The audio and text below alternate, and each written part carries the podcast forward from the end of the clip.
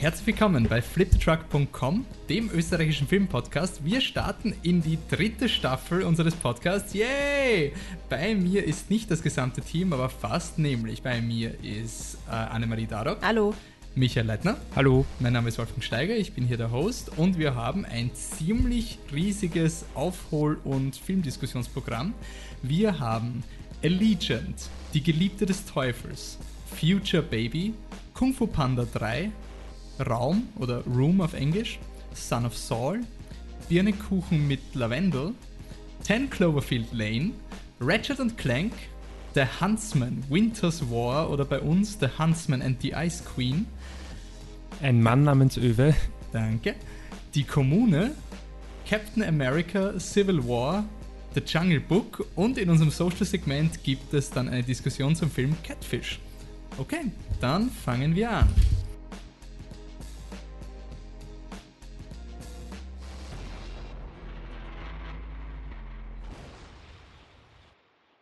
Ich muss sagen, du hast das sehr souverän Ja, gemacht. Wahnsinn. Also ich, ich habe da nämlich die Liste geschrieben in unserem Programm, ich wusste nicht, dass der Wolfi davon abliest und habe dann immer nur so Kürzel hingeschrieben, aber Respekt. Wir, wiss, wir wissen schon, wie wir gegenseitig denken, das ist ja alles Ja. schon eingependelt. Sehr, sehr gut gemacht. Und dadurch, dass unser Team nicht vollständig ist und der Patrick heute nicht da ist, gelingt mir keine elegante Überleitung zu unserem voll ungezwungenen Ich wollte noch einen Witz machen, Ja, mach, bitte. dass, dass jetzt in der neuen Staffel der Patrick oder die Figur des Krammers durch eine neue Schauspielerin ersetzt wurde. Super, Recast. super Michi. Ja, nur kurz, äh, eigentlich schon ziemlich cool. Zwei Jahre Flip the Truck Podcast. Ziemlich lässig. Two more years auf jeden Fall. Das ist jetzt mal Ja. da, unser Ziel. Und ähm, nach dem letztjährigen Podcast, wo wir heute nicht so ganz mit der Top 10 und sowas dabei waren, hoffen wir mal auf ein optimistisches, frohes. ähm, Es gibt ein paar Filme, die wir mögen. Sagen wir es mal so. wir gehen dieses Jahr auch voll auf interaktiv und sonst irgendwas. Wir haben jetzt auch mal aktiv eure Meinungen eingefragt. Danke, dass ihr zurückgeschrieben habt. Also schauen wir, dass da ein bisschen mehr Filmdiskussion zustande kommt. Und weil wir so gerne über Filme diskutieren, haben wir am Anfang immer unser voll ungezwungenes Segment. Und da haben wir uns wegen des, dem Dschungelbuch überlegt, welche Filme kann man als Double Feature schauen. Also beim Dschungelbuch wäre es eben aufgelegt. Da ist einfach der alte Dschungelbuch und der neue Dschungelbuch. Das kann man aber erweitern, in welche Filme kann man zusammen an einem DVD-Abend schauen. Es muss aber nicht an einem Abend sein, es kann auch sein, ähm, also was wir zum Beispiel mal gemacht haben, wir haben Battle Royale geschaut, bevor wir uns Hunger Games Teil 2 angeschaut haben, einfach so als Erweiterung. Zwei Filme von einem Regisseur, die interessant sind. Alles, was das Herz begehrt. Wer von euch will starten? Der Michi. Ja, war ja auch irgendwo mein Vorschlag. Ich muss mir gleich auf die Schulter klopfen. Super. Und die Idee zu diesem Vorschlag ist mir gekommen, als ich ähm, The Wolfpack nochmal gesehen habe. Und dann, ich meine, schmunzeln ist vielleicht das falsche Wort, aber ich musste, ich war schon etwas erstaunt, dass ich drauf gekommen bin. Ähm, The Wolfpack, der Film, den ich auf der Diagonale gesehen habe, wo es um die, das ist eine Doku über diese Jungs, die von ihrem Vater zu Hause festgehalten wurden, dass er eigentlich im weitesten Sinne so ein bisschen die Doku zu Room ist, also so ein bisschen eine, eine ähnliche Story hat. Ähm, das, ja, wie gesagt, so, eher so, ich weiß nicht, ob man wirklich diese beiden Filme dann hintereinander schauen will. Ich glaube, da ist man dann ziemlich, ziemlich fertig. Was mir eingefallen ist, ähm, eh, zwei Filme, die, glaube ich, ganz gut zusammenpassen, weil auch die Stimmung un sehr unähnlich ist, sind, sind zum einen Amy und zum anderen Almost Famous. Wobei Almost Famous ja dieser Film, ich glaube, von 2000 oder was ist, mit Kate Hudson, wo es um diese Groupies geht. Oh mein Gott, der Film ist so gut. Der ist ziemlich cool und Wow. ähm, der aber eher schon eher so in Richtung gute Laune geht und es geht um diese Groupies, die eben mit, mit der Band mitfahren und halt voll auf der die Film hat mich abfahren. urfrustriert, sorry. Ja, aber, aber er ist schon halt ein bisschen optimistischer, positiver als Amy, wo Ja. eben Amy ist halt, ähm, also, und das finde ich halt so cool, weil es, ähm, also in Amy geht es schon auch, das ist die Doku über Amy Winehouse, darum, wie halt das Showbusiness funktioniert, beziehungsweise wie der Fankult funktioniert und was der eben für Schattenseiten haben kann. Und ich, ich glaube, dass das ein cooles Bild abgeben würde, weil Almost Famous eben diese Problematiken nicht anspricht, aber nicht, glaube ich, in so einem Doppelabend nicht als blöd dastehen würde. Auch nicht im Vergleich zu Amy. Das, deswegen glaube ich, wäre das eine ganz coole. Ein, ja, wäre ein ganz cooles Double Feature. Soll ich noch welche sagen oder wollt ihr auch Machen, mal was? Sorry, machen wir, Anne. Äh, äh, ich, okay. Also ich habe zwei Double Features mit Filmen, die ich alle sehr, sehr gern mag. Also erstes Double Feature ist ein Fantasy-Abend mit Fantasy-Filmen, die ich mag. Und zwar Dragonheart und Tag des Falken oder Lady Hawk. Ähm, ja, das sind. Das, Sagt, das sagt mir gar nichts. Äh, Dragonheart ist der Film mit Kevin Costner, oder? der Dennis Quaid. Ist great, okay. Ja, ja. Der DVD-Abend steht unter dem, unter dem Motto Super RTL, oder? Hörst du da? RTL 2, bitte. RTL, ja, danke. Wolfi. Danke. Wolfi. RTL 2 Sonntagvormittag. Ja, Und was? Son ja, also, also beide Filme sind aus gutem Zeitalter, also 1996 und 1985 und beide haben das Herz am richtigen Fleck und sind lustig und, und romantisch irgendwie, also liebevoll, sagen wir liebevoll, weil Dragonheart ist weniger romantisch, da geht es um den ja, um den Dennis Quaid und seinen Begleiter, den Draco, was ein Drache ist und von Sean Connery gesprochen wird und ja, die sind so ein liebes Team und der Film ist so traurig und ah, der Film ist herrlich, ich liebe mit, mit Dragonheart. Ausnahme von Smaug der glaubwürdigste Drache eigentlich, obwohl Ja. die Effekte nicht mehr gut ausschauen. Ja, na, trotzdem, er aber vom Charakter ist der so cool, wirklich, na, bester Drache im Film. Und dann Tag des Falken, Lady Hawk, das ist von 1985. Und da geht es um den, ähm, so ein, also, also ein Ritterpärchen. Also sie wird gespielt von Michelle Pfeiffer. Er, scheiße, ich habe vergessen, der aus ähm, Blade Runner, der Harrison Ford? Nein. Rutger Hauer? Ja, genau. Und ähm, die zwei, auf, das ist ein, Liebes, ein Liebespaar und auf die ist so ein Fluch gelastet, ein Fluch, dass er am Tag ein Mensch ist und sie ist ein Falke und in der Nacht ist sie ein Mensch und er ist ein Wolf. Und sie treffen sich nur in einer Minute, also in, in einer sehr kurzen Zeit. Und sie treffen dann in dem Film auf einen, auf einen Knappen, der recht ein, ein notorischer Lügner ist und der ihnen dann helfen soll, den Fluch zu brechen. Und die zwei Filme sind einfach schön und sind nostalgisch, aber auf eine gute Art und Weise. Und man kriegt gute Laune, wenn man sie schaut. Ja. Was war dein zweites? Dragonheart. Dragon. Wie? Achso, ich Ach so, habe gesagt, zwei Double ja, Features. ja, aber Ja gut, ich lass mir den mal Wolf vorlassen. Ähm, also ich habe eins mal äh, nur schnell, das haben wir schon in einem Podcast besprochen, weil das war ein Thema unseres Podcasts, äh, Finding Vivian Mayer und Exit for the Gift Shop. Weil es beides Dokus sind, wo man am Ende nicht weiß, was man davon halten soll. Eine macht das absichtlich, die andere nicht. Also Ja. im Exit for the Gift Shop, das ist eine, eine Meta-Doku vom, vom Graffiti-Künstler Banksy, wo man zum Schluss nicht mehr weiß, ob der ganze Film ein Fake ist. Und Finding Vivian Mayer ist so ein, ein pseudo-ehrliches, oh, was ist Kunst und die wahre Kunst. Und beides dann Filme, wo man nachher ewig über Kunst diskutiert. Ich glaube, im Double Feature glaubt man dann nachher nichts mehr. Also, so der eine, der Banksy dekonstruiert die ganz idealistische Künstlerszene und gleichzeitig ist der unter Anführungszeichen idealistische Künstler schon ein ziemlicher Scumbag, wo man sich denkt, Ja. ähm, ja. Und ähm, dann habe ich noch zwei Horror-Double Features. Das eine ist einfach nur ein Qualitäts-Double Feature, das ist It Follows und Babadook, weil beide in den Oh. letzten Jahren, also eigentlich sind beide im gleichen Jahr rausgekommen, nur bei uns nicht. Ja. Und beide haben diesen klassischen Ich verwende Horror, um äh, etwas zu diskutieren, was vielleicht nicht so angenehm ist. Bei It Follows geht es um sexuelle Verantwortung und Babadook geht es um, dass man Kinder manchmal furchtbar findet als Mutter, was ein ziemlich dunkler Gedanke ist. Und beide verpacken das aber eigentlich in den Horror, um das zu kommunizieren. Und das andere war eine, ein Double Feature, was wir mal gemacht haben und es hat aus irgendeinem Grund funktioniert. Und das ist auch die Power von Double Features. Wir haben geschaut, The Evil Dead, den Original von Sam Raimi, hat überhaupt nicht funktioniert. Und danach haben wir uns Sinister angeschaut. Eigentlich einen recht plumpen Standard. Ja. Horrorfilm. Der hat so gut funktioniert. Und ich glaube, er hat nur so gut funktioniert wegen The Evil Dead. Ich glaube, wenn wir uns Mhm. Den Film Warum? angeschaut hätten, Da war ich auch dabei, oder? ich glaube, ja. Ja, das war so cool da. Und Ja, das, das war einfach so ein, weil wir von Evil Dead waren wir so ein bisschen enttäuscht, weil er immer so gut gealtert ist und also nicht Der war schon schlecht, aber es cool. ist kein, kein Film, den du mit einer breiten Masse schaust, die das Nee. jetzt nicht so mag, wenn, sie, wenn Stop-Motion Glibbermonster kommen. Und danach haben wir so halbherzig halt Sinister angeschaut. Das war die beste Erwartungshaltung und ich glaube, der Film ist nicht so gut wie an dem Abend.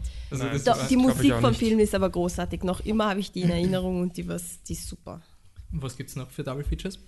Ich habe ein, ich möchte noch ganz kurz was recherchieren dazu, ähm, ein Double Feature aufgeschrieben, das vielleicht ja ein bisschen mehr eine Filmempfehlung ist als, als sonst was, ähm, nämlich ein Double Feature, das ich zwar so nicht gehabt habe, aber so ähnlich wie du gemeint hast, ähm, was war das, äh, Battle Royale schauen, bevor man ähm, Hunger Games schaut, so haben, haben wir das zufällig gehabt und das war mit dem Film äh, A Hijacking oder Kapringen ist der Originaltitel, ein dänischer Film über eine Schiffsentführung und ich glaube im selben Jahr oder im Jahr darauf anscheinend ist ein äh, Film rausgekommen, der also ein Film ist Captain Phillips rausgekommen. Ähm, und ich finde, beide Filme sind extrem unterschiedlich. Äh, Captain Phillips nimmt dasselbe Thema, also auch, geht auch um eine Schiffsentführung. Und ähm, ist denn sogar die gleiche? Nein, das glaube ich ah, okay. nicht. Ähm, und Models um in eine, in eine Art Actionfilm, äh, schon mit, mit ganz klaren und auch, auch recht tiefgehenden Motiven, aber auf jeden Fall von, von der Grundstimmung her ein Thriller, ein Actionfilm und der Hijacking ist, ist ja auch ein Thriller, aber eher so ein Verhandlungsthriller und ein, ein ganz ein langsam aufbauender äh, Psychofilm und ich finde beide spitze. Ich würd, will gar nicht sagen, welchen ich besser finde. Ich, Hijacking hat mehr diesen, diesen unter Anführungszeichen realistischen Touch. Ähm, Captain Phillips ist dafür cineastischer. Ich finde beides super und äh, da ist vielleicht auch wieder die Frage, kann man sich wirklich beide an einem Abend anschauen, weil auch Captain Phillips ist, glaube ich, zum Beispiel ein Film, wo ich der Meinung bin, der fühlt eigentlich einen Abend, äh, einfach von, von, auch von der Bilderwucht her ist mhm. doch fast unter Anführungszeichen ja anstrengend, also sehr backend und fertig und der Schluss ist auch nochmal so ein Schlag ins Gesicht. Um, bei Hijacking übrigens auch. Aber auf jeden Fall zwei ganz klare Empfehlungen und wie gesagt, ähm, kann man äh, auch vielleicht mit Distanz anschauen. Und eins möchte ich noch ganz kurz erwähnen, aber dann, bevor die Anne dann mit ihrem überziehen muss, mache ich einen Strich drunter. Äh, das ist, ähm, sind zwei alte Filme aus den 60ern, ähm, nämlich The Sound of Music und The Hard Day's Night. Und das war auch so eine Geschichte, wo ich da quasi in eine Art Double, Double Feature innerhalb von kurzer Zeit reingerutscht bin. Ähm, The Sound of Music, jetzt habe ich leider Gott, das finde ich Daten nicht, aber die Filme sind ähm, mehr oder weniger aus, dem, aus demselben Jahr und es ist unfassbar, wenn man diese beiden Filme schaut, weil der Hard is Night, cool. na klar, Rock'n'Roll und die Musik der Beatles, das hört man, sicherlich hören es Leute noch, aber das läuft jetzt nicht mehr im Radio etc., aber der ist sehr, sehr modern. Also den kann man wirklich noch schauen und macht irre Spaß. Und Sound of Music ist unfassbar schlecht gealtert. Äh, ich will das Double Feature nicht sehen, weil ich Sound of Music nach 10 Minuten abdrehen wird, aber es ist nur so ein, ja, es muss man fast mal reinschauen, nur weil es filmhistorisch spannend ist. Ja, und dann habe ich, äh, mir ist noch eins zusätzlich ins reingefallen, aber ich mache jetzt schnell. Ähm, ein Drag ähm, Queen. Nur kein Stress. Wir okay. können, bei anderen, wir können okay. bei anderen Diskussionen, wo wir ja, nein, außerdem, sind, können wir Zeit machen. Unsere Zuhörerinnen wollen sicher die Filme sehen, ja. die ich gern sehe, also von dem her. Ja, das glaube ich auch. Ja. Also, ein Drag Queen Double Feature. Und zwar Tu Wong Fu, Thanks for Everything, Julie Naima. Äh, Numa, das ist ein ziemlich langer Titel. Kurz kann man, glaube ich, nur Tu Wong Fu, da findet man es auch von 1995 und Priscilla, Königin der Wüste yeah. und The Adventures of Priscilla, Queen of the Desert von 1994. Ähm, ja, Priscilla, das haben wir schon mal besprochen im Podcast, aber der ist ein wirklich ein großartiger Film, wo man wirklich alles hat von geilen Drag Queen Szenen, wirklich großartige Kostüme und eine, eine super Story, die einen traurig macht, glücklich macht, Freundschaft, Familie sich selber verleugnen oder nicht. Also wirklich cool. Alles im australischen Outback.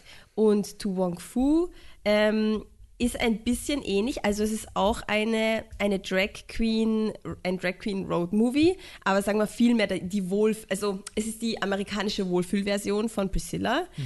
ähm, weil da geht es auch um, um so drei Drag Queens, eine Patrick Swayze, Wesley Snipes und ein ähm, Latino-Schauspieler, dessen Name mir jetzt nicht einfällt. Und ich glaube, den kenne ich gar nicht so sehr. Auf jeden Fall. John Leguizamo. Okay. Ah, das ist der, der überall mitspielt. Der ja, John ja, genau, ist der, der, der immer ja. dabei ist, aber man weiß nicht, wer genau. er ist. und die drei sind halt Drag Queens und der, der Latino Drag Queen will unbedingt bei irgendeinem Drag Queen Event Contest mitmachen und da fahren sie halt los mit einem Cabrio oder auch nicht Cabrio, aber ich glaube Cabrio und dann landen sie in irgendeiner amerikanischen Redneck Kleinstadt und bringen dann sozusagen Licht und Leben in diese Kleinstadt und alle werden happy durch sie und ein, einer der Typen verliebt sich sogar in einer der Drag Queens und ja, es ist, es ist halt der, die Happy-Variante, aber ich mag es einfach, weil, weil es ist lustig, die Drag Queens sind, sind cool, die Kostüme sind cool und es macht einfach gute Laune.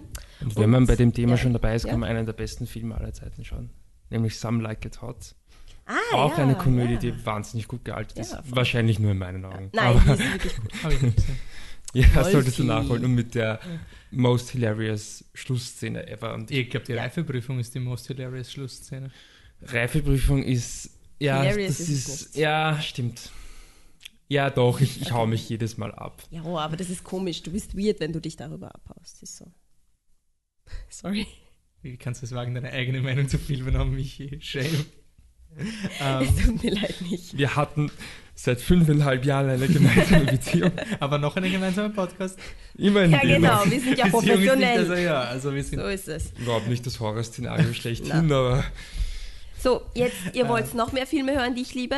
Naja, Ja. eigentlich sind wir schon. Nein, nein, nein, weiter. Komm, komm, das ist gut. Ja, Rush, also, Rush. Toni Collette, ähm, Double Feature, ein gu sehr guter Toni Collette-Film und wahrscheinlich ein von Leuten ein schlecht empfundener Toni Collette-Film, den ich sehr gern mag.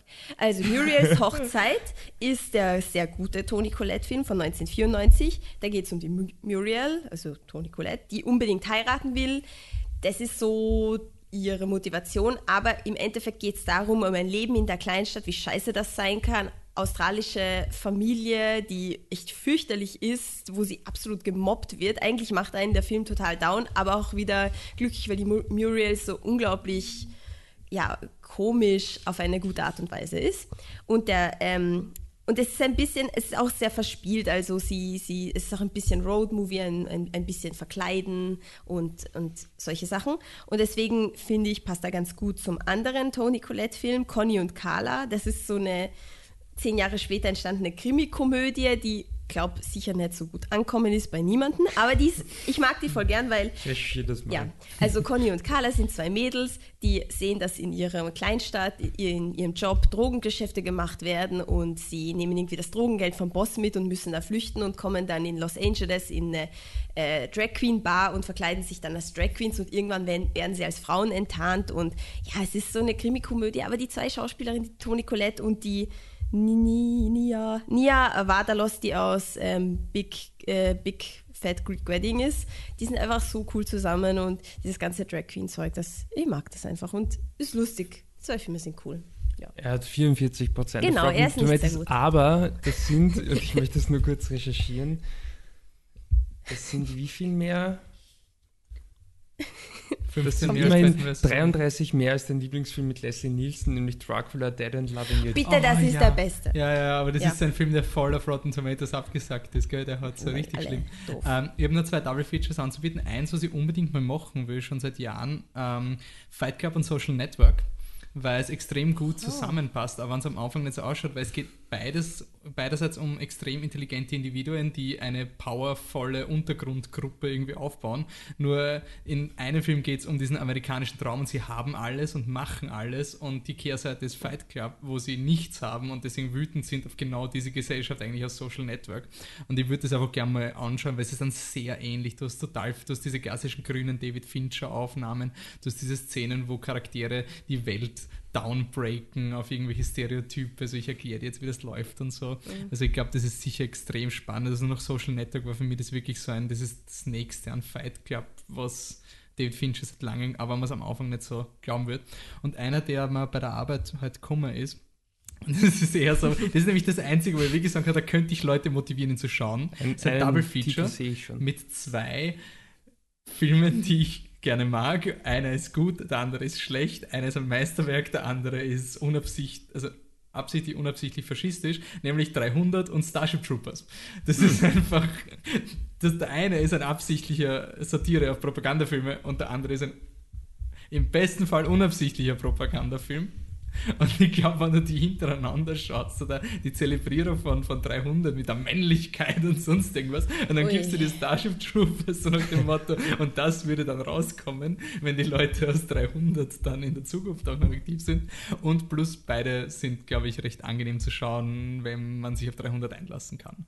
Äh, Wenn nicht, dann wahrscheinlich nicht. War, war, war das, das, das, das ähm, Prädikat Meisterwerk ein Ironi, ir- eine Ironie? Starship Troopers? Ich frage. Nein. Ja, ich bin Nein, deiner Meinung. Starship Troopers ist ganz, also auf unserer Skala wäre es locker ein exzellent. Ja, das ist mir der auch. Film, den ich schon, ich weiß nicht, wie oft ich den Film geschaut habe. Also Starship Troopers ist ganz Ich, weit oben ich, in ich, meinen bin, Top.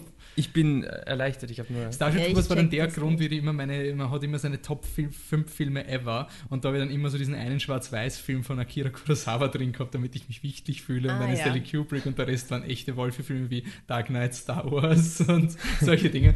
Und ja, Starship Troopers war dann der, wo ich, und, und natürlich ein Potted Rocked. Und irgendwann ist Ja. Starship Troopers hat Akira Kurosawa Sieben Samurai rausgehabt, weil die er besser ist. Okay, so. Jetzt kommen wir zu den Filmen und damit wir Zeit gut machen, gehen wir jetzt mal einige Filme recht kurz durch, die wir gesehen haben. Ähm, wir fangen gleich an mit Allegiant, dem dritten Teil von Divergent. Wie es sich gehört, basiert es auf dem letzten Buch, das in zwei Filme gespalten wurden. Zu meiner Verteidigung, ich hätte nicht sagen können, dass es gestreckt ist, weil diese Filme haben nie Handlung. Er hat genauso wenig Handlung wie die vorigen. Er ist ungefähr so lustig wie der zweite. Ich habe den ersten nicht gesehen. Ähm, ich würde ihn kein zweites Mal schauen, lauwarm. Michi, die Geliebte des Teufels. Die Geliebte des Teufels ist ein Biopic und es geht um die tschechische Schauspielerin Lida Barova, die sich in den Josef Goebbels verliebt. Also, glaube ich, kann man es zeitlich ganz gut einordnen. Wer jetzt nicht so gut unterwegs ist, Nazi. ähm, wird er ja, Danke, und äh, der Film ist relativ schlecht gemacht. Äh, ich finde ihn überhaupt nicht gut und er hat ein riesiges Problem. Er ähm, verteidigt die Lida Barova insofern, als dass sie sagt halt als Figur, ja, ich habe halt nicht mitgekriegt, was die Nazis so machen und als der, der Goebbels die Rede gehalten hat, habe ich nicht zugehört. Ich fand es einfach beeindruckend, wie er redet. Ich, ich habe nicht auf den Inhalt gehört. Der Film widerspricht dir nicht und ich glaube, das ist schon ziemlich, ja, deswegen sollte er eigentlich ein Furchtbar sein, aber er ist mir so egal, dass er ein Lauwarm ist. Okay. Anne, Future Baby. Future Baby, eine Doku übers ähm, Schwangerwerden durch künstliche Befruchtung und alle möglichen anderen künstlichen technischen Mittel. Ähm, eigentlich eine ganz, ganz gute Doku, weil viele Leute befragt werden, viele verschiedene, aus vielen verschiedenen Metiers, Ethiker, ähm, Biologen, Ärzte und so weiter, ähm, Ärztinnen. Und ja, von dem her eigentlich ganz gut, aber ja, ist sowas arg Besonderes ist es auch wieder nicht. Also, was kommt nach Lauwarm? Empfehlenswert. Empfehlenswert. ja, Voll. bei mir auch empfehlenswert. Okay. Ähm, der nächste Film, der empfehlenswert ist, ist Kung Fu Panda 3. Ähm, der dritte Teil von Kung Fu Panda. Er ist ein bisschen Dreamworks, aber nicht ganz so schlimm Dreamworks, dass man es nicht schauen kann. Er ist aber näher am Lauwarm als am sehr gut. Er ist eher so ein eh lieb gemacht und die Animationen sind schön. Er ist nicht so enttäuschend wie How to Train Your Dragon 2, weil ich Erwartungen gehabt habe. Wahrscheinlich ist How to Train Your Dragon 2 theoretisch ein bisschen bess besser. Und ja, ich habe ihn geschaut, er war nicht schlecht. Er hat das Herz am richtigen Fleck, aber er hat mich überhaupt nicht mitgenommen, aber trotzdem empfehlenswert. Es ist kein Zootopia.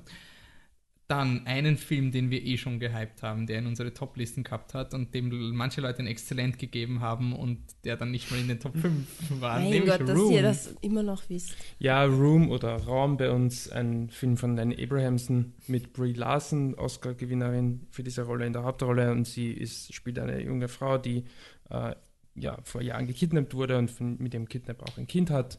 Und der Film entwickelt sich dann in Richtungen, die man vielleicht nicht erwarten wird. Es gibt wirklich von uns mittlerweile sehr viel Material zu dem Film. Also Ja. schaut einfach unsere Homepage und schaut durch und da werdet ihr nur positive Sachen lesen, weil der Film einfach großartig ist. Exzellent. Exzellent. Sehr gut, aber ich meine, Ja, aber ich muss sagen, ich unter, unterschreibe das Argument, dass er eigentlich gar keine Fehler hat. Aber ist egal, also es ist ganz starkes, sehr gut. Okay, der nächste Film hat vielleicht auch gar keine Fehler, weil ich habe sehr viel Positives über ihn gelesen. Son of Saul. Son of Saul, ein Film über einen KZ-Häftling, der ähm, seinen Sohn begraben will, den er halt auch tot im, im KZ entdeckt sozusagen und den, da versucht er den ganzen Film lang, dass er den begräbt, aber mit einem gescheiten Begräbnis mit einem Rabbi und sucht dafür einen Rabbi. Und ähm, der Michi hat es vorher gesagt, es ist wie ein Adventure, also vom, vom cineastischen her oder halt auch vom, wie die Handlung ist. Das heißt, der, der ähm, Saul, der, der geht halt von einem Ort zum anderen, also er schmuggelt sich mehr oder weniger in die verschiedenen Orte und ähm, versucht dann eben einen Rabbi zu finden und versucht halt irgendwie dorthin zu kommen und ganz kurz nur, Ja, ähm, weil es fehlt, er kann sich so frei bewegen, weil er Teil des genau, Sonderkommandos ist. genau. So, oh, Entschuldige, hab ich wollte es nur Na, du erwähnen. bist gut. Na, danke, das habe ich, siehst Okay, das habe ich irgendwie ja. vergessen. Ja, ähm, ich weiß nicht, während dem Schauen fand ich ihn voll, voll traurig und, und halt, ja, eh so ernst, wie er halt sein möchte. Und du, der Micha hat dann gemeint, es gibt ein moralisches Problem. Ja, schon, und deswegen weiß ich eigentlich nicht. Aber ich das moralische Problem finde ich sogar noch interessant. Ja, Mein Problem ist also, wa- was man vielleicht noch erwähnen muss, der Film ist ja aus einer First-Person-Perspektive. Ja, genau. Also die Kamera hockt die ganze, fast die ganze Zeit auf der Schulter vom, vom Schauspieler. Deswegen hat es eben wirklich so ein bisschen ein Computerspiel-Feeling. Und ich verstehe schon, ja, man möchte halt möglichst nah dran sein am Horror, um das irgendwie halt greifbar zu machen. bei mir war es einfach über dieser Schwelle drüber, wo, ich dann überhaupt nicht mehr irgendwie dass das Horror empfunden habe und ich dachte so, gar nicht mal, das will ich nicht sehen, sondern einfach so, das hat mich dann einfach schon total kalt gelassen, wenn es um Gottes Willen, ich bin nicht, dass das jetzt irgendwer falsch versteht. Also wenn es jemanden berührt hat, eh gut, aber ich ich habe es halt wirklich dann schon so ja. empfunden, dass es für mich schon so fake war dann einfach. War so, er läuft halt herum und schaut dann alles zu, aber eigentlich ist es völlig egal. Also es ja, man kann eh nie nachvollziehen, wie es wirklich war. Das ja, halt genau. Das, ne? Also ich, ich finde halt genau. dieses, hey, so war es im KZ. Äh, pf. Naja, weiß ich nicht. Also ich weiß nicht, ich glaube, ich würde empfehlenswert sagen, ja. Nein, für mich sind lauwarm. Aber ja. Genau, empfehlenswert. Fair enough. Dann ganz kurz habe ich einen Film gesehen, der heißt Birnenkuchen mit Lavendel. da hat es auch ein, ähm, ein Interview gegeben mit dem Regisseur Eric Benard. ähm, er war mir sehr sympathisch. Äh, der Film ist ein lauwarmer, er ist einfach der Inbegriff von Tralala. Es, jetzt, es fällt wirklich, und ich werde das heute nochmal sagen, es gibt so diese Kategorie Mutti-Filme und genau das ist so der Inbegriff des Mutti-Films. Der Regisseur Eric Benar hat auch das Drehbuch von einem anderen Mutti-Film geschrieben, den ich geschaut haben musste, nämlich ähm, Fasten auf Italienisch, wo es um einen Moslem geht, der sich als Italiener ausgibt und keiner darf draufkommen, dass er den Ramadan dass das, dass es oh. stattfindet und dass keiner darf sein, dass er ist. Also so diese Art von mhm. harmloser, ähm, politisch pseudo-kontroversen Ding. Da geht es um eine Liebesgeschichte von einer Frau mit jemandem, der Asperger hat. Der Regisseur hat gesagt, er wollte sich alle Tools eines Drehbuchautors, die wollte er weg, die, die Werkzeugkiste weg und einfach nur bla, organische Story, bla bla bla. Ich bin ein Mensch, der sich sehr für Drehbuchstrukturen interessiert. Insofern ist genau dieser Film nicht das, was ich will. Schön, wenn er es gemacht hat. Der Film hat keine Handlung, aber. Ähm, netter ja. Mensch. Ähm, dann, ja. dann kommen wir zu einem anderen Film, der ein bisschen mehr sich der Tools der Drehbuchautoren bedient, nämlich der Tools von J.J. Abrams. Ten Cloverfield Lane ist der ähm, neue Film im Cloverfield, äh, wie soll man das jetzt sagen, Anthologie. Es ist keine Fortsetzung von Cloverfield, quasi J.J. Abrams Produktionsstudio hat einen Film gehabt, der halt ein so ein ähm, Drama ist von einer Frau gespielt von, äh, von, also Michelle gespielt von Mary Elizabeth Winstead, die sich in einem Bunker wiederfindet nach einem Autounfall. Und der Howard, gespielt von John Goodman, erscheint halt, sie ist angebunden und sagt ihr, ähm, er hat sie gerettet, weil die Welt ist untergegangen und dass sie jetzt in dem Bunker ist, es ist eigentlich quasi ein, eine, ein netter Dienst von ihm für sie, weil sie kann nicht mehr raus, ganze Welt ist untergangen. Und da merkt man schon, dass das vielleicht nicht so viel mit Cloverfield zu tun hat. Es ist eher ein Film, der sich entwickelt hat und sie haben dann das Cloverfield-Label drauf gequetscht, damit sie ihn irgendwie vermarkten können. Geht es irgendwie in die Misery-Richtung? Weil das klingt nach Misery ein bisschen. Mm, nein, nein, nein. nein. Okay. Ähm, also es geht eher um die, äh, es ist die, es ist wie Lost. Also du hast okay. Leute, die in einem Bunker sitzen und es gibt dann noch einen dritten Charakter, den Emmett, gespielt von John Gallagher, der ist auch da. Und ähm, sie müssen halt herausfinden, wie sind sie eigentlich hinkommen. Stimmt das, was passiert okay. ist? Ist die Welt wirklich untergegangen? Also so klassisch Lost, wo du auch Leute gehabt hast, die in einem Bunker sitzen und nicht wissen, was draußen ist. Regie führt Dan Trachtenberg, das ist sein Regiedebüt. Und da sieht man halt eigentlich auch recht gut, was die Intention ist. Es ist einfach ein Film an ein großes Publikum zu bringen von einem Neulingsregisseur, den niemand schauen, geschaut hätte wahrscheinlich. Und deswegen haut man mhm. das Cloverfield-Logo drauf. Es erinnert mich an diese britische ähm, Twilight Zone-mäßige Serie Black Mirror. Ich weiß nicht, ob ihr die kennst. Das ist so eine Kurzgeschichten Ich weiß, es ist, ich habe es leider nicht gesehen. Und die ist einfach ziemlich cool, weil sie immer so um so Science-Fiction Ideen geht und Ten Cloverfield Lane ist halt auch so das Klassische, ist die Welt untergegangen, ist die Welt nicht untergegangen sagt er John Goodman die Wahrheit, sagt das nicht. Ich finde es eigentlich recht gut gespielt. Er lebt von den Performances, er lebt davon, dass man nichts weiß. Also auch der Trailer, der zeigt, wie die Mary Elizabeth Winstead versucht zu flüchten. Das passiert in Minute 15 oder so. Mhm. Das ist irrsinnig früh. Also alles, was ihr von Trailern gesehen habt, spoilert nichts. Spoilert ja. nichts. Auch sehr guter Approach es ist halt J.J. Abrams Mystery Box. Und deswegen habe ich den Film aber nicht so enttäuschend. Also ich habe bei einigen Leuten eben gelesen, dass dann so gegen Ende, dass sie eher enttäuscht waren. Und es ist halt einfach J.J. Abrams und ich weiß einfach. Also er ist nicht gut, das klingt voll cool. Es ist, er ist gut. Also ich finde ihn ja. wirklich angenehm zu schauen, aber ich glaube beim zweiten Mal verliert er ordentlich. Also ich kann mir nicht vorstellen, dass ich den Film gerne noch mhm. ein zweites Mal schauen okay. werde. Ja, ich Und, und es ist schon spannend, oder? Also ja, ja. es ist offensichtlich, was am Ende kommt. Es, Naja, das Problem ist, Nicht per se, ohne, ohne etwas zu spoilern, Ja. du hast eine Erwartungshaltung durch den Cloverfield-Namen. Okay. Ja, ich weiß Und du ehrlich gesagt nicht so erwartest viel über jetzt, nein, Clover. nein, nein, also, also von, Nein. von Cloverfield Okay. Lost J.J. Abrams und wann du die, die erzählerischen Tools kennst, und das ist gar kein Kritikpunkt am Film, sondern weil wir schon zu viele von der Art gesehen haben. Genauso wie wenn du mehrere Tarantino gesehen hast, weißt du auch, ja, der, der Charakter, der jetzt einen Monolog hat, wird gleich sterben, weil das ist Tarantino. Es sind einfach Momente, wo du weißt, Fake Suspense, nicht Fake Suspense, Fake Suspense. Mhm. Also auch, es wechselt sich auch so ab. und insofern ist das eher ein Problem, wenn wir schon eher Filme gesehen haben.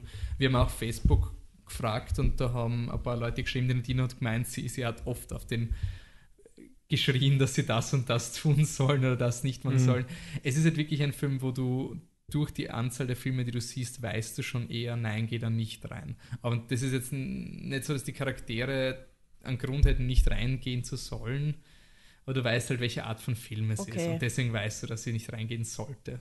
Und Was mich, ich habe eigentlich, da kann, kann ich widersprechen und ich habe nicht wirklich was hinzuzufügen. Was mich ein bisschen gestört hat, ist, ähm, vielleicht war es auch durch, durch die Kinoerfahrung getragen, aber dass es, dass es ein paar solche für mich unnötige Schmunzelszenen gab. Ja, es klingt jetzt total dämliches Dings, aber mir hat ein bisschen diese Ernsthaftigkeit gefehlt zwischendurch im Film.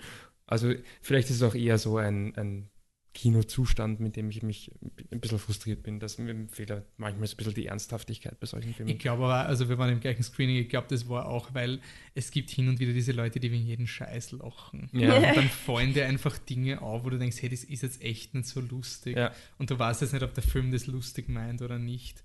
Ähm, ich will nur sagen, dass der Film an sich, ähm, die letzten zehn Minuten waren ein bisschen zu lang. Ähm, und die Diskussion auf Facebook habe ich ganz lustig gefunden, weil es halt auch darum gegangen ist, ein Cloverfield-Sequel zu machen. Und Ja. das ist ja eben kein Cloverfield-Sequel. Ich bin neugierig, ob das jetzt dem Cloverfield-Franchise, ob der jetzt überleben wird, ob das eine Kurzgeschichtensammlung werden wird. Aber ehrlich gesagt, ich kann mir einfach nicht vor. Ich, ich denke mir, sie haben einfach kein Cloverfield-Sequel zusammengebracht. Ich wüsste nicht, was du jetzt machen willst. Clo- Cloverfield ist ein One-Off, da gibt es ein Monster. Es geht nicht darum, woher das Monster kommt. Und eine Fortsetzung. Es ist so wie eine Fortsetzung zu Chronicle. Das trauen sie auch schon Mhm. seit Jahren an und ich hoffe, es kommt Passiert nicht. nicht. Ja. ja. Ähm, okay, aber empfehlenswert bei mir. ja, bei mir auch. Man darf halt auch echt nicht vor auf Rotten Tomatoes gehen und sehen, dass der Okay. Film 90% hat. Ähm, na gut, dann habt ihr zwei euch einen ganz lustigen Animationsfilm oder so angeschaut, oder? Ratchet und Ah, Clank. jo, ja, ja. Ähm, Ratchet und Clank von Kevin Monroe und geschrieben von ähm, TJ Fixman und Gary Swallow und ich glaube auch von Kevin Monroe. Nicht über haben wir die lustigen, lustigen Drehbuchautoren. Ähm, ja, also Ratchet und Spoiler. Clank ist ein ähm, Computerspiel, eine Computerspielreihe. Ähm, ja, Jump and Run mit allen möglichen, ähm, ja, Schießen, ein bisschen schießen. schießen, ein bisschen schießen, Sachen zusammensammeln, Rätsel lösen. Ich glaube, recht cool, was ich so gehört habe von dir, Micha. Also, Ich glaube, es ist es ziemlich cool. gut, ja, keine Ahnung. Ja, auf jeden Fall ähm, denkt man sich ja, warum sollte man einen Film machen? Ja, weil man kann. Äh, Es kommt ein neues Spiel, ich glaube, es ist, Ja. es ist der Und das Trailer. sah voll schön aus, denn das neue Spiel schaut voll viel schöner aus, als, als der Film Ja, ausschaut. das Also stimmt. sage ich mal dazu. Also ähm, Ratchet ist so ein Fuchs-Alien und der trifft auf diesen Clank. Das ist ein missgestalteter Roboter, in dem Sinne missgestaltet, dass er halt aufs Killen programmiert sein sollte, aber er ist winzig rausgekommen und sehr intelligent und will jetzt alles retten und die zwei kommen halt zusammen. Und dann gibt es die klassische Heldengeschichte von den Galactic Rangers, was so ein Heldenteam ist. Und einer von den Heldenteam ist halt so ein bisschen korrumpierbar, das ist der Captain Quark. Und anscheinend kommt das eh oft vor in der in der Reihe, dass der irgendwie böse wird und dann wieder gut wird und böse wird und der Ratchet will unbedingt ein Teil dieses Galactic, der, dieser Galactic Rangers werden und kann er das, kann er das nicht und ja, ist, das war's für die letzten 10 Minuten habe ich geschlafen oder 15 Minuten, weiß ich nicht mehr genau. Ich habe immer gedacht, es war dieses klassische, oh, ich krieg noch was mit, ich krieg noch was mit, aber es waren nur Geräusche, die ich mitgekriegt habe, also nicht sehr viel mehr. Am Ende geht's gut aus, ne? Spoiler!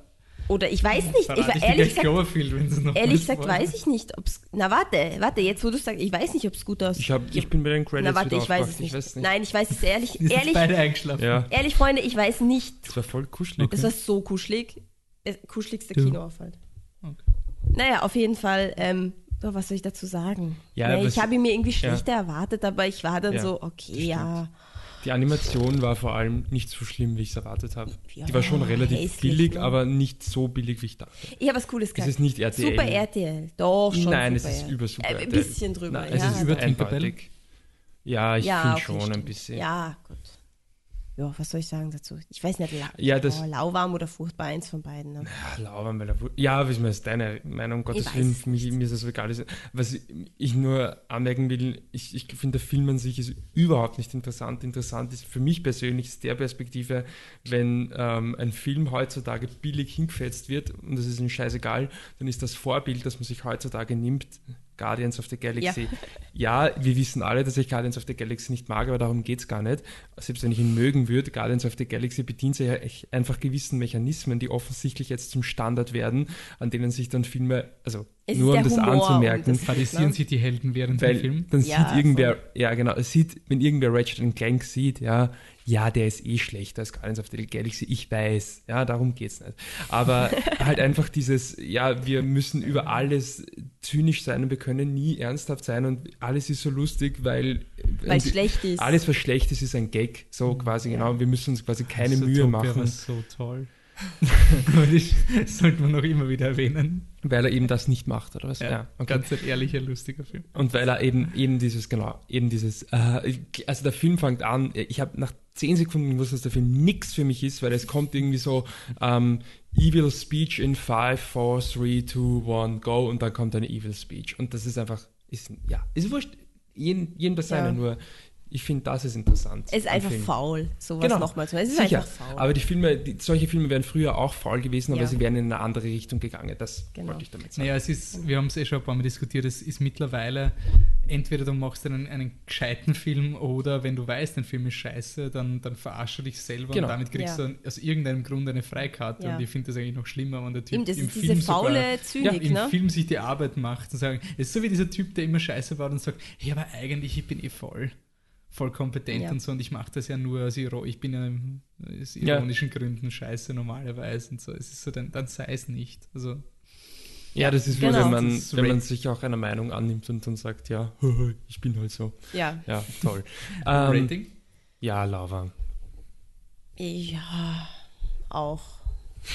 Bis furchtbar, ne? Aber so wurscht, dass es einfach wurscht ist. Lauern bis furchtbar und so wurscht, dass man sich nicht mehr sicher ist. Das ist eine perfekte Überleitung zu der Huntsman. Aber da war ich mir Winter's ziemlich War. sicher. Ich anmerken. Aber Also der Huntsman Winter's War. Der Film, wo ich den Michi hineinge geguilt-trippt habe. Ich weiß, ich habe es so schlecht fies. Ähm, warum das? Snow White and the. Huntsman, ich habe es nicht gesehen. Es ist der Film mit Kristen Stewart als Schneewittchen und äh, Chris Hemsworth, Schrägstrich Thor, als äh, Huntsman, als Jäger. Und war halt eine dark and gritty Interpretation. Ich habe den Film nicht gesehen. Ähm, Michi hat ihn, glaube ich, gesehen. ja, Ja, Lava. Aber, Aber ähm, locker ist Lava. Gaxi. Nein, ähm, aber er ist doch, er ist äh, okay schlecht. Na. Du hast den zweiten nicht gesehen. Egal, Auf ich jeden nicht Fall. vergleichen, ich sage einfach, dass er Gaxi ist. Okay. das ist Lava. Robert Sanders hat da Regie geführt, der führt jetzt nicht mehr Regie, weil er hatte was mit der Kristen Stewart, das ist rausgekommen. Oh. Ähm, die Kristen Stewart ist aus diesem Grund auch nicht mehr dabei. Regie führt Nicolas Treuan, der hat im, Vorf also der hat im Vorfilm die Special Effects gemacht, das ist jetzt sein Regiedebüt. Im Vergleich zum Dan Trachtenberg von Ten Cloverfield Lane hoffe ich da nicht auf viel mehr. Das Drehbuch, die Drehbuchautoren wurden abgesägt, Craig Mason und Weil die Evans hatten alle was mit Kristen Iliotopoulos Stewart. Sind jetzt dabei. Craig Mason hat unter anderem Scary Movie 4 und 5 geschrieben und Hangover 2 und 3. Die Kamera ist auch neu und der Schnitt, der einzige, der gleich ist, ist, der, ist Editor Conrad Buff. Das ist die einzige Person, die von der originalen Produktion noch da ist und James Newton Howard macht die Musik. harte weil Kern, ne? James zwei Howard immer. Musik. Ja, stimmt, zwei Schauspieler. Ähm, und ich wollte den Film deswegen sehen, weil das so einer dieser abstrusen Franchises ist. Das ist einfach so ein, du hast ein Franchise, wo du überhaupt schon überrascht bist, dass irgendjemand den sehen wollte. Und dann machst du eine Ja. Fortsetzung. Das ist schon mal sehr komisch. Und so wie Clash of the Titans 2. Das ist so, Stimmt, so ja. das ist ein Remake von einem uralten Film, der niemand interessiert. Das ist, ist kein Franchise da, wo das ist nicht so wie Godzilla oder King Kong oder Star Wars oder so. Da, da erwartet sich niemand. Teil. Jetzt springt eine Hauptdarstellerin ab. Jetzt machst du einen neuen Hauptdarsteller, schmeißt die Jessica Chastain ein, die ausschaut wie die Evangeline Lilly aus Hobbit, machst eine Liebesgeschichte wieder mit Huntsman und ihr. Und weil Frozen gerade so beliebt ist, castest du die Emily Blunt als Eiskönigin Und mein Fehler war, ich habe eigentlich geglaubt, das ist ein Prequel, dass der Film die Vorgeschichte ist, wie der Huntsman zum Huntsman wurde, weil es sind so wichtige Details, die ich mich immer schon gefragt habe. Und, und dass du dann eine Ice Queen reinführst, die gegen die Rowena, gespielt von der Charlize Theron, eben die ist ja gestorben im ersten Film und im Trailer vom zweiten ist noch da, deswegen haben wir noch Prequel. Es könnte sein, dass das der Twist ist, der erst um Minute 90 oder so gesagt wird, aber Hauptsache, es ist in jedem Trailer drin. Also es ist keine Fortsetzung Fortsetzung. Du hast einen 20-minütigen Prequel-Flashback, wo geklärt wird, dass die Huntsmen von der Eiskönigin eben gehansmeint wurden und die Eiskönigin hat nämlich ihr, ihr Kind verloren und das fällt wieder unter klassischen Twist aus. Die Emily Blunt, die verliebt sich in einen urschönen, tollen Prinzen und die ihre Schwester, die Rowena, die Böse aus dem ersten Teil, Charlize Theron. Ich nenne die Schauspieler diesmal beim Namen, weil sie haben keine Rolle, es sind wirklich die Schauspieler. Ja. Ähm, die Charlize Theron sagt so, ja, hey, ich finde deinen Freund scheiße. Nein, ich bin total verliebt, ja super, ich bin total verliebt. Das ist ja Oz, das ist Oz, oder? Der Film? Ja, yeah, aber es wird ja. nicht besser als Oz. Sogar mit Emily Blunt zweimal, oder? Emily Blunt spielt auch in Oz die. Oz nee, ich glaube, sie ist die grüne Hexe. Nein, Nein das ist die Mila Kunis. Ah, scheiße, Entschuldigung, verwechselt zwei. Auf jeden Fall, dann ist es wirklich so richtig Twist-Alarm. Sie verliebt sich in einen und dann haben sie ein Kind oder sowas. Und dann sagt er, er will sie heiraten. Ja, ur, na, ob das schief gehen könnte, wir wissen es nicht. Und dann ist sie voll so, ah, oh, er hat gesagt, treffen wir uns im Wald. Und dann geht sie raus und sieht plötzlich, dass der Turm brennt und sie kommt hoch und da ist halt ihre, ihre Wiege und die raucht halt noch so, weil das kleine Kind drin war. Und ihr Geliebter steht steht vor dem brennenden, also dem verbrannten Wiegending. So, jetzt hast du den Geliebten weinend vor der Wiege und hinter der Emily Blunt die böse Charlize Theron, die ihn immer scheiße gefunden hat. Und jetzt sagt der Mann noch nicht ein Ich hasse dich, sondern er sagt I'm sorry, I had no choice. Wer ist der Böse in dieser Situation? Ist es der, der, der Mann, der sagt, I had no choice, oder ist es die Charlize Theron, die grinsend hinter der Emily Blanchett, die nie wollte? Boah, das ist schwer, Wolfi, Es könnte sein, schwer. dass das erst in den letzten zehn Minuten vom Film irgendwie gezeigt wird. Deswegen wird die Emily Blunt zur bösen Eiskönigin, weil Liebe gibt es ja nicht. Nee. Aber lo and behold, der Huntsman verliebt sich in die Jessica Chastain und sie dürfen das ja nicht. Deswegen werden Ich würde mich auch in die Jessica Chastain verlieben. Also es ist Why logisch. not? Ja. Aber auf jeden Fall, das, wie die Emily Blunt, also wie die Emily Blunt das erfährt, trennt sie die beiden oder, oder tötet sie sie. Also könnte es sein, dass die Jessica Chastain, die auf jedem Poster drauf ist, nach 15 Minuten getötet wird. Who knows, könnte ein Twist sein.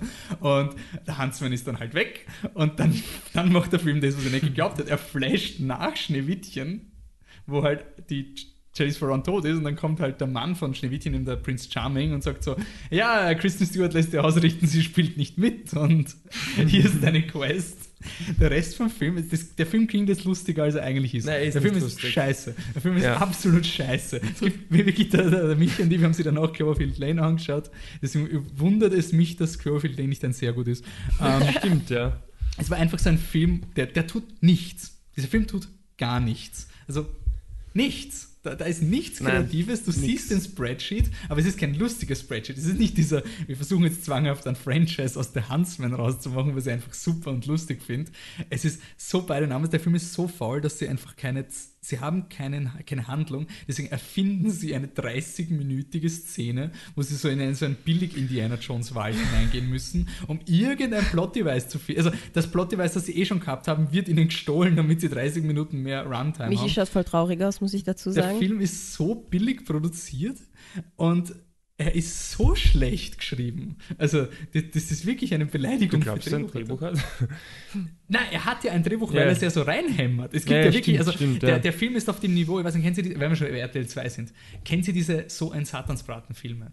Da gibt es immer so die, oh. wo es dann, dann der Vater hat dann irgendwas von ihm, das war so eine ja, eingedörrte Zwetschge und am Ende vom Film wird der Vater erschossen und dann glaubst du, er ist tot, aber er hat die Zwetschge dann beim Herzen gehabt, weil er ihn so lieb gehabt hat. So, genau so ist dieser Film. Einfach so richtig dieser, oh, sie, gibt's, es gibt einen Moment, wo die Jessica Chastain, äh, wo, äh, wurscht, sie schießt auf den Chris Hemsworth und sie schießt aber sozusagen genau auf das Amulett von ihr, der ganze und das deswegen ein Major Spoiler oh, und deswegen ist ein Major Spoiler, wie das die Charlize Theron lebt. Ähm, dann, dann muss der Chris Hemsworth aber noch nicht nur, dass es visuell reicht, er muss dann noch dreimal sagen, dass das, was das bedeutet, dass sie ihn nur erschossen hat, um oh. seinen Tod zu faken. Ähm, der Film ist er war uns eigentlich wurscht. Ja, stimmt. Aber er ist nicht gut. Also es ist wirklich sein Film. Normalerweise unsere Regel, ein furchtbar ist ein Film, der, wo du dich wirklich aufregst. Im, bei Michi war es zum Beispiel Alon Spot, bei was war so ein Film von dir, der wirklich furchtbar Auch Alon Spot. Alon Spot. Ja, ähm, Jurassic World oder sowas, so, wo andere Leute auch sagen können, ja, er ist eh nicht gut, aber übertreibt Im Keller, nicht. ja. Im Keller. Und eigentlich theoretisch ist dieser Film nicht so schlimm. Aber Ist er ist so ne? unsagbar Theoretisch. faul und scheiße und hat einfach wirklich, er, er wirkt auch, also mit dem Budget, es wirkt wirklich so, als wären Leute, dieser klassische, so du siehst, jemand sagt, er dreht einen Fantasy-Film und dann siehst du einfach, dass sie im Wald vom Nachbarsdorf gedreht haben. Einfach, weil sie keine Requisiten haben. Der Film hat keine Fantasy-Set-Pieces, was im Trailer so, die, die, was im Trailer gezeigt ist, es gibt genau zwei Set-Pieces und der Rest ist Wald und es schaut einfach so aus wie so eine schlechte Rollenspielergruppe, die so mit so billigen Kostümen durch den Wald gehen. Er finde Ja. ich scheiße, er macht keinen Spaß, er ist wirklich furchtbar, er ist unsagbar faul, furchtbar. Ja, furchtbar. Also, Na, noch euch ein, ne? Ähm, ich, ich bin super, ich habe da schnell. Ja, ich, und das tut mir jetzt echt leid. Wir haben zwar um eure Meinungen gefragt, aber wir behalten uns trotzdem vor, eure Meinungen nicht vorzulesen, wenn wir nicht davor das seid. Also, die Facebook-Rezession war nicht so schlimm zu der Huntsman Winters War wie unsere. Aber, Aber- ich glaube, es, war, es, es hat sich trotzdem so gelesen wie ein, ja, er war schon unnötig. Und also das, das Resümee von der Nadine war so, ohne Liebesgeschichte würde ich ihn mir vielleicht anschauen, aber das ist das Einzige, was noch eine Basic-Story-Struktur ist und sonst hättest du gar nichts. Also, ich glaube, das ist ein Film, der jedem wurscht ist. Ohne es jetzt Und irgendwie uns- böse zu meinen, ich habe jetzt auch kein Argument gelesen, wo ich gesagt habe, ah, ja, stimmt eigentlich. Nein, nein, ich glaube das glaub auch nicht, ich auch das ist das klassische Ja. lauwarm versus furchtbar. Es gibt eigentlich diese Filme, die sind für manche lauwarm Und für andere sind es furchtbar. Jurassic World, so ein Scheißfilm. Okay, dann gehen wir, bitte, wer- wären wir jetzt positiver? Ein Mann namens Owe, wären wir positiver? Ja, Yay! ich meine, viel negativer kannst du mehr werden. Mm, ein Mann namens Owe, ich glaube Öwe. O Owe, nein, Owe, Owe. sagen sie. Ein Mann namens Owe oder ein Mann som heter Owe. Es ist ein, ein norwegischer Film. Da bin ich mir jetzt gar nicht hundertprozentig sicher, könnt ihr nachschauen. Irgendwas im Norden, aber ziemlich sicher norwegisch. Mm, Ist ein Film von Hannes Holm und basiert auf dem gleichnamigen Buch von Fredrik Backmann. Und der Owe, der wird gespielt vom Rolf Laskard, ist ein, ein, ein Witwer, er ist 59 Jahre alt, ist so ein richtiger Grandscherben, wie man in, in Österreichischen sagen würde. Also er ist eigentlich immer schlechter Laune und äh, tyrannisiert mit, mit seinen Einstellungen die, die Nachbarschaft. Also er will nicht, dass irgendjemand durch seine Gasse mit dem Auto durchfährt, das ist ganz schlimm und äh, alles, die, die Katze vom, vom, vom Nachbarn, alles hasst er halt und ist gegen alles und ist Schweden. halt Schweden, Entschuldigung und danke. Ähm, und ist, ist halt so ein richtiger Grandscherben. Und dann verliert er noch seinen Job und daher entschließt er sich, äh, er ist ja eben Witwer und der einzige Mensch, den er wohl wirklich, wirklich gerne hatte, war eben seine, seine Frau. Zumindest glauben wir das am Anfang. Er will eben zu ihr, das heißt, er will sich das Leben nehmen und ja, lange Rede, kurzer Sinn, das klappt nicht. Also er versucht es immer wieder, versucht sie zu erhängen, dann reißt aber das Seil, dann will er sich wieder das Leben nehmen, aber dann hat die Katze halt gerade Hunger und dann hat er doch irgendwie Mitleid mit der Katze und dann füttert er das halt. Oder er will sich umbringen und die Nachbarn klopfen an die Tür und brauchen was. Naja, kann man ja auch nicht so sein. Äh, Also er kommt halt einfach nicht dazu, sich umzubringen, aber während er quasi immer unmittelbar vor sich umbringen würde, so quasi wie eine Art Nahtoderlebnis, hat er Flashbacks, wo wir dann eben die, die Geschichte erfahren.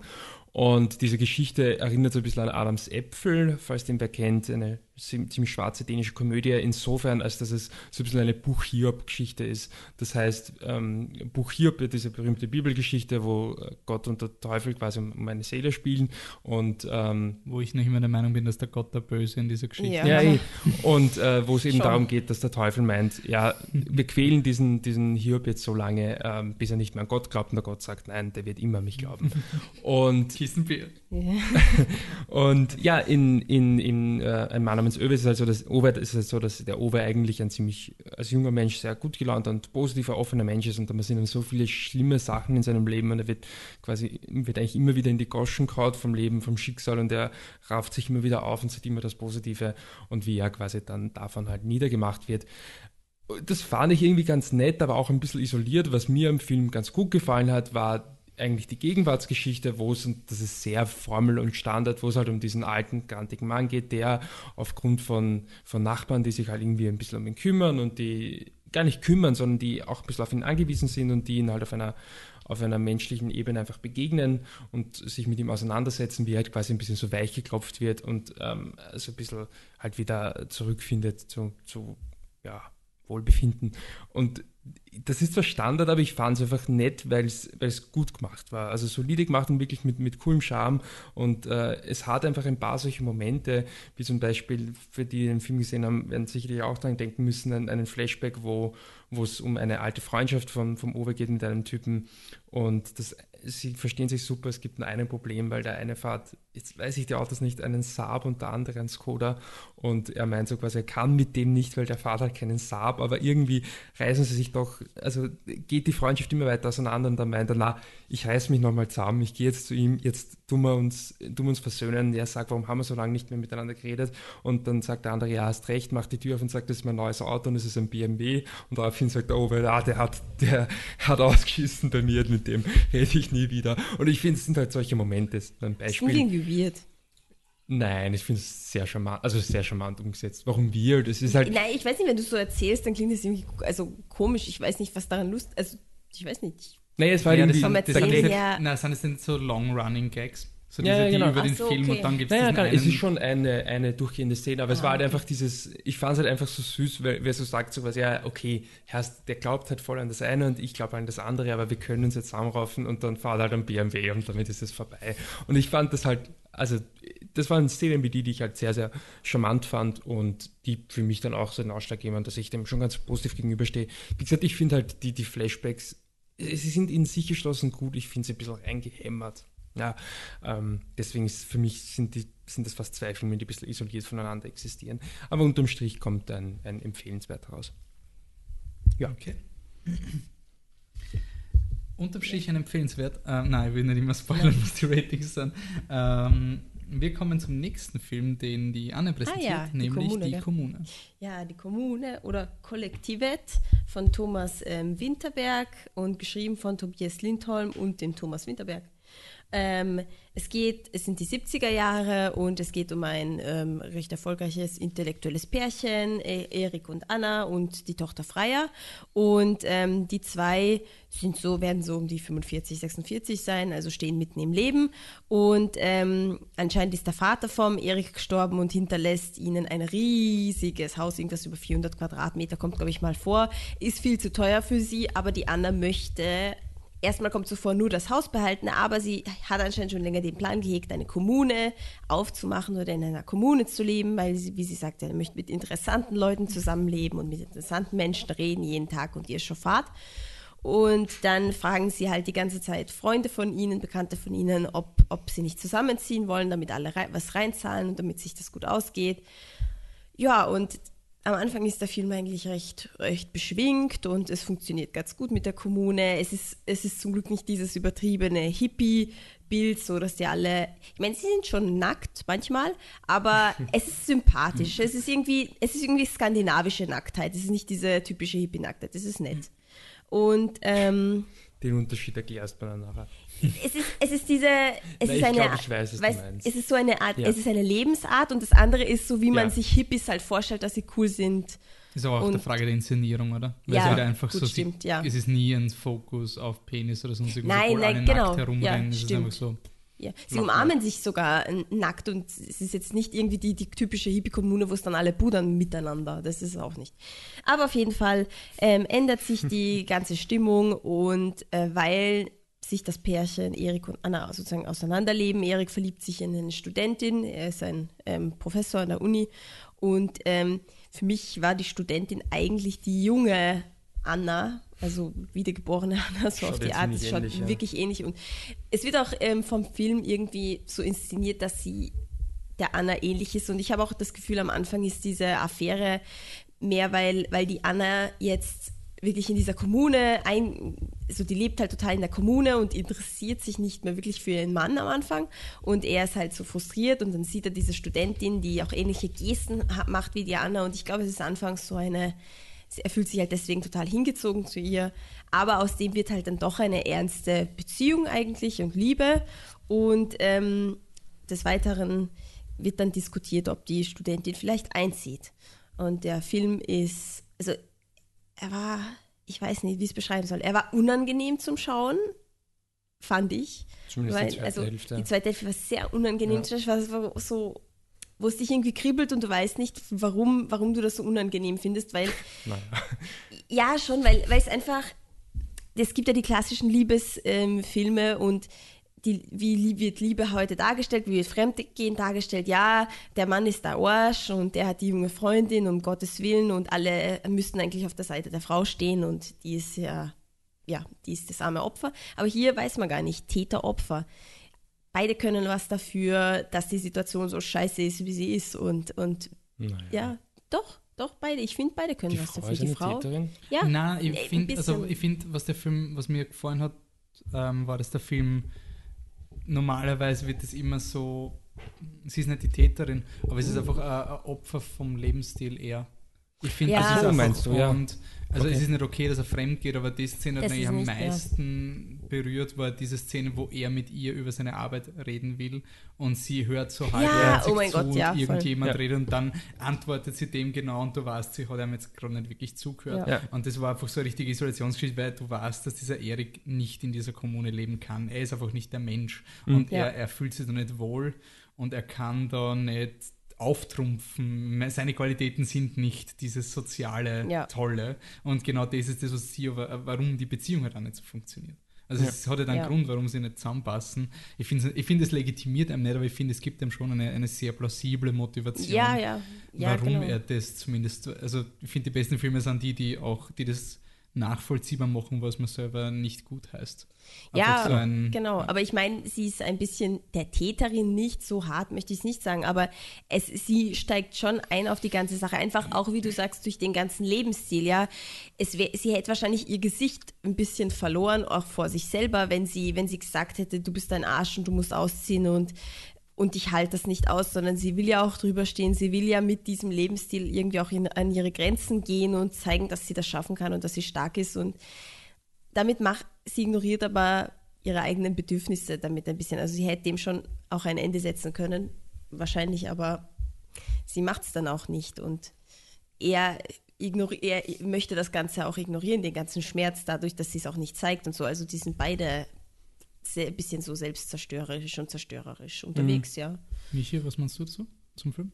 Generell zum Film, ähm, ein, ein bisschen unrund finde ich ihn. Also ich finde auch von der Stimmung her, also am Anfang ähm, geht er so ein bisschen eine zynische, ironische Richtung und dann schlägt er doch recht, recht hart um. Es war lustig, Wolf und ich haben so ganz kurz via WhatsApp darüber geredet. Mir hat der Anfang deswegen nicht so getaugt und ich fand die zweite Hälfte dann, eigentlich hat der Film schon einen emotionalen Punch gehabt ähm, wo der Film dann eben, was ich mag, wenn Filme das machen, ist, wenn sie einen smoothen Shift machen, ähm, zusammenbringen vom Fokus, also wer, da, wer die Hauptfigur eines Films ist, das mag ich ganz einfach, wenn quasi die Figur, die eigentlich mehr da ist, um eine andere Figur zu erkunden, wenn die am Anfang quasi als Hauptfigur etabliert wird und dann dann wird erst dieser Shift gemacht und das hat der Film halt gut gemacht. Sowas taugt mir halt immer sehr. Und ähm, ja, also wie gesagt, die zweite Hälfte, wo es dann mehr um die Gefühle der Anna, also der Frau vom, vom, vom, vom, vom also der, der Ehefrau halt geht, ja, ähm, da, ja, hat das hat mir echt ganz, ganz gut gefallen. Und auch dieses, eh, du hast ja schon so, oder habt ihr schon so angedeutet, dass quasi ähm, sie scheitert ja eigentlich an, der, an ihrem eigenen Ideal Ja. an dem Ideal von, von Zusammenleben, das dann eben eine, eine tiefergehende, ein tiefergehendes Zusammenleben äh, ein Stück weit unmöglich macht oder zumindest erschwert. Das fand ich eigentlich schon ganz, ganz interessanten äh, ja, Vergleich. Ja, Empfehlenswert. sehr gut. Empfehlenswert. Bei mir war es eben, wie der Michi gesagt hat, erst zum Schluss hat er mich nicht mehr.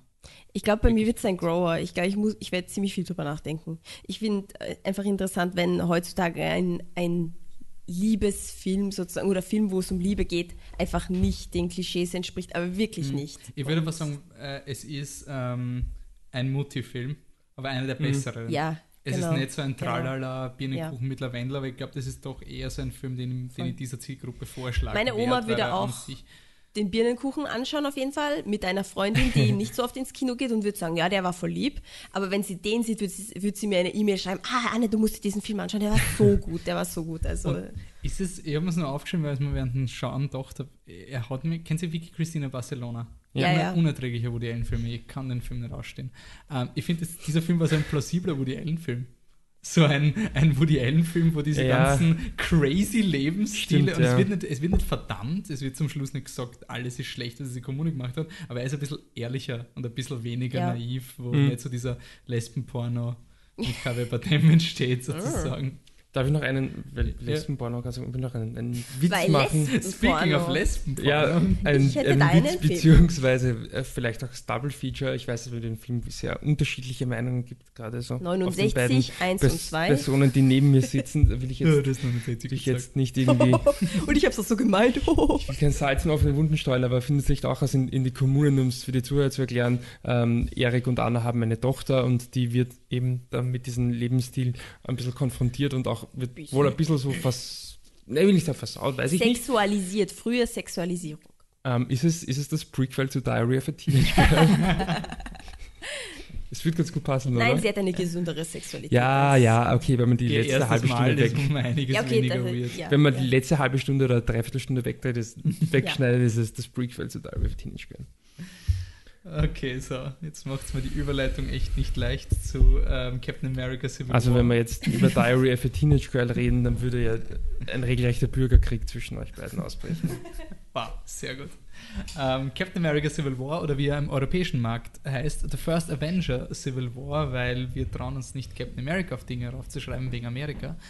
Ähm, es ist der, oh Gott, ich habe die Zahl vergessen, auf jeden Fall im zweistelligen Bereich der Marvel Studios Film, also der Film, der von Marvel Studios ähm, gemacht wird. Alle Marvel-Filme, die nicht X-Men oder Spider-Man sind, also die, die nicht so toll sind, ähm, die sind von Marvel Studios gemacht worden.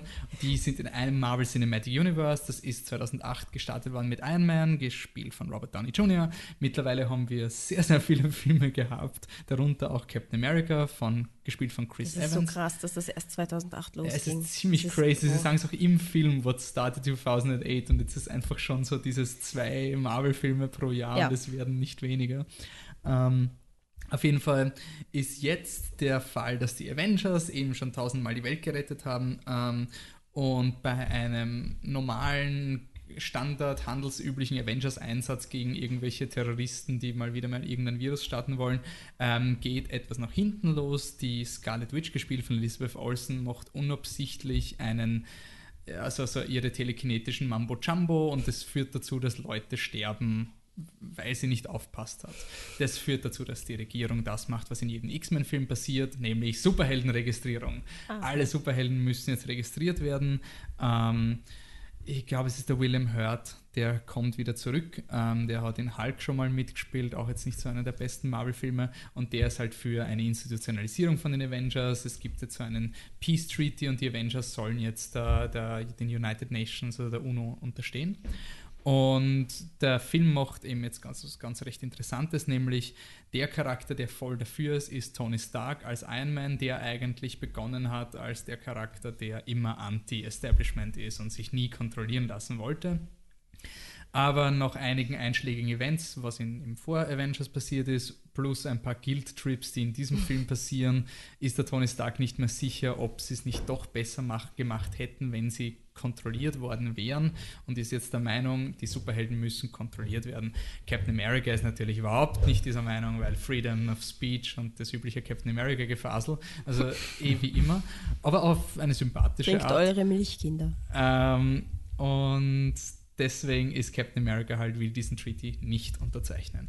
Das Ganze wird jetzt aber kompliziert, weil der ehemalige Freund von Captain America, der Winter Soldier, der auch schon im zweiten Captain America der Böse war, der ist ja noch immer unterwegs und der Captain America glaubt ja noch, dass da was Gutes in ihm ist.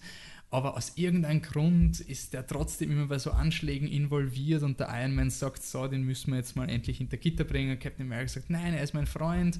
Was eigentlich ein extrem spannender Konflikt ist, weil der, der, der Iron Man will jetzt den Winter Soldier einfach dingfest machen, weil er ist ein Bösewicht, der terroristische Anschläge verursacht und alles. Captain America sagt, nein, nein, bitte nicht, bitte nicht, ich finde den Bucky überlieb.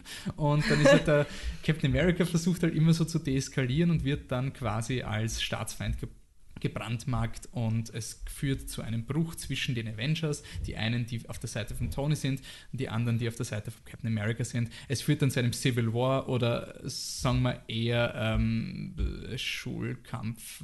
Es ist ungefähr so, so sehr ein Krieg wie eine Schlägerei im Schulhof, die, ep die epische Kampf ist. Also der Civil War findet auf einem Flughafen statt, wo der evakuiert wurde. Es gibt also keine Menschenopfer, es gibt keinen War und es gibt auch wenige Civils.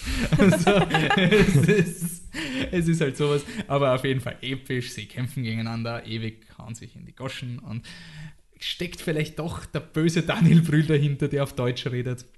Könnte sein. Ach ja. Okay, so, wir haben uns schon einige Male unbeliebt gemacht, indem wir zum Beispiel gesagt haben, Guardians of the Galaxy ist lauwarm, indem wir gesagt haben, Age of Ultron ist besser als der erste Avengers und das bleibe ich bei dieser Meinung. So, und jetzt meine letzte Prognose, wenn ich das jetzt nicht stimmt, dann höre ich auf zu versuchen, was Popkult sagt. Civil War wird der ultimative Marvel-Film. Der wird so gut ankommen. Der wird so super ultra und er ist auch gut. Er ist auch wirklich sehr gut. Also er ist der beste Marvel-Film, der seit ähm, Iron Man 1 gemacht wurde. Er ist nicht in der Nähe von Iron Man 1. Er ist ein sehr gut, aber er ist auch nicht so wie X-Men Days of Future Past, der ein ziemlich cooles sehr gut ist, sondern es ist ein sehr gut mit Vorbehalten.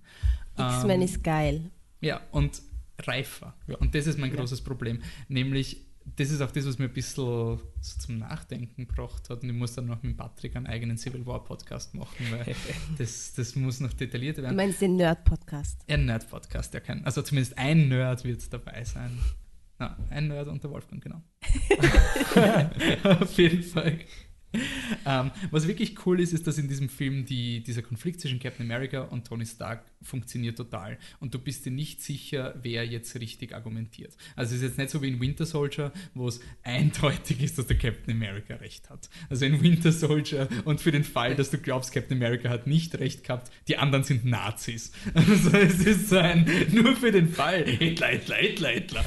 ähm, Zweiter Pluspunkt, Daniel Brühl. Ähm, ist wirklich cool, hätte ich nicht geglaubt. Er heißt Baron Simo und heißt Helmut äh, im Zivilnamen. Und er ist aber, also das, das war so nach 10 Minuten, das ist nicht mal ein Spoiler für alle Spoilerphoben. Ähm, er, er, wird eingeführt und ich habe mir gedacht, Baron Simo, das wird sicher wieder so ein scheiß Hydra-Typ sein. Und Hydra ist halt die billigste Ausrede, um Drama zu sagen, weil sie sind böse Nazis, die böse Nazi-Sachen machen wollen.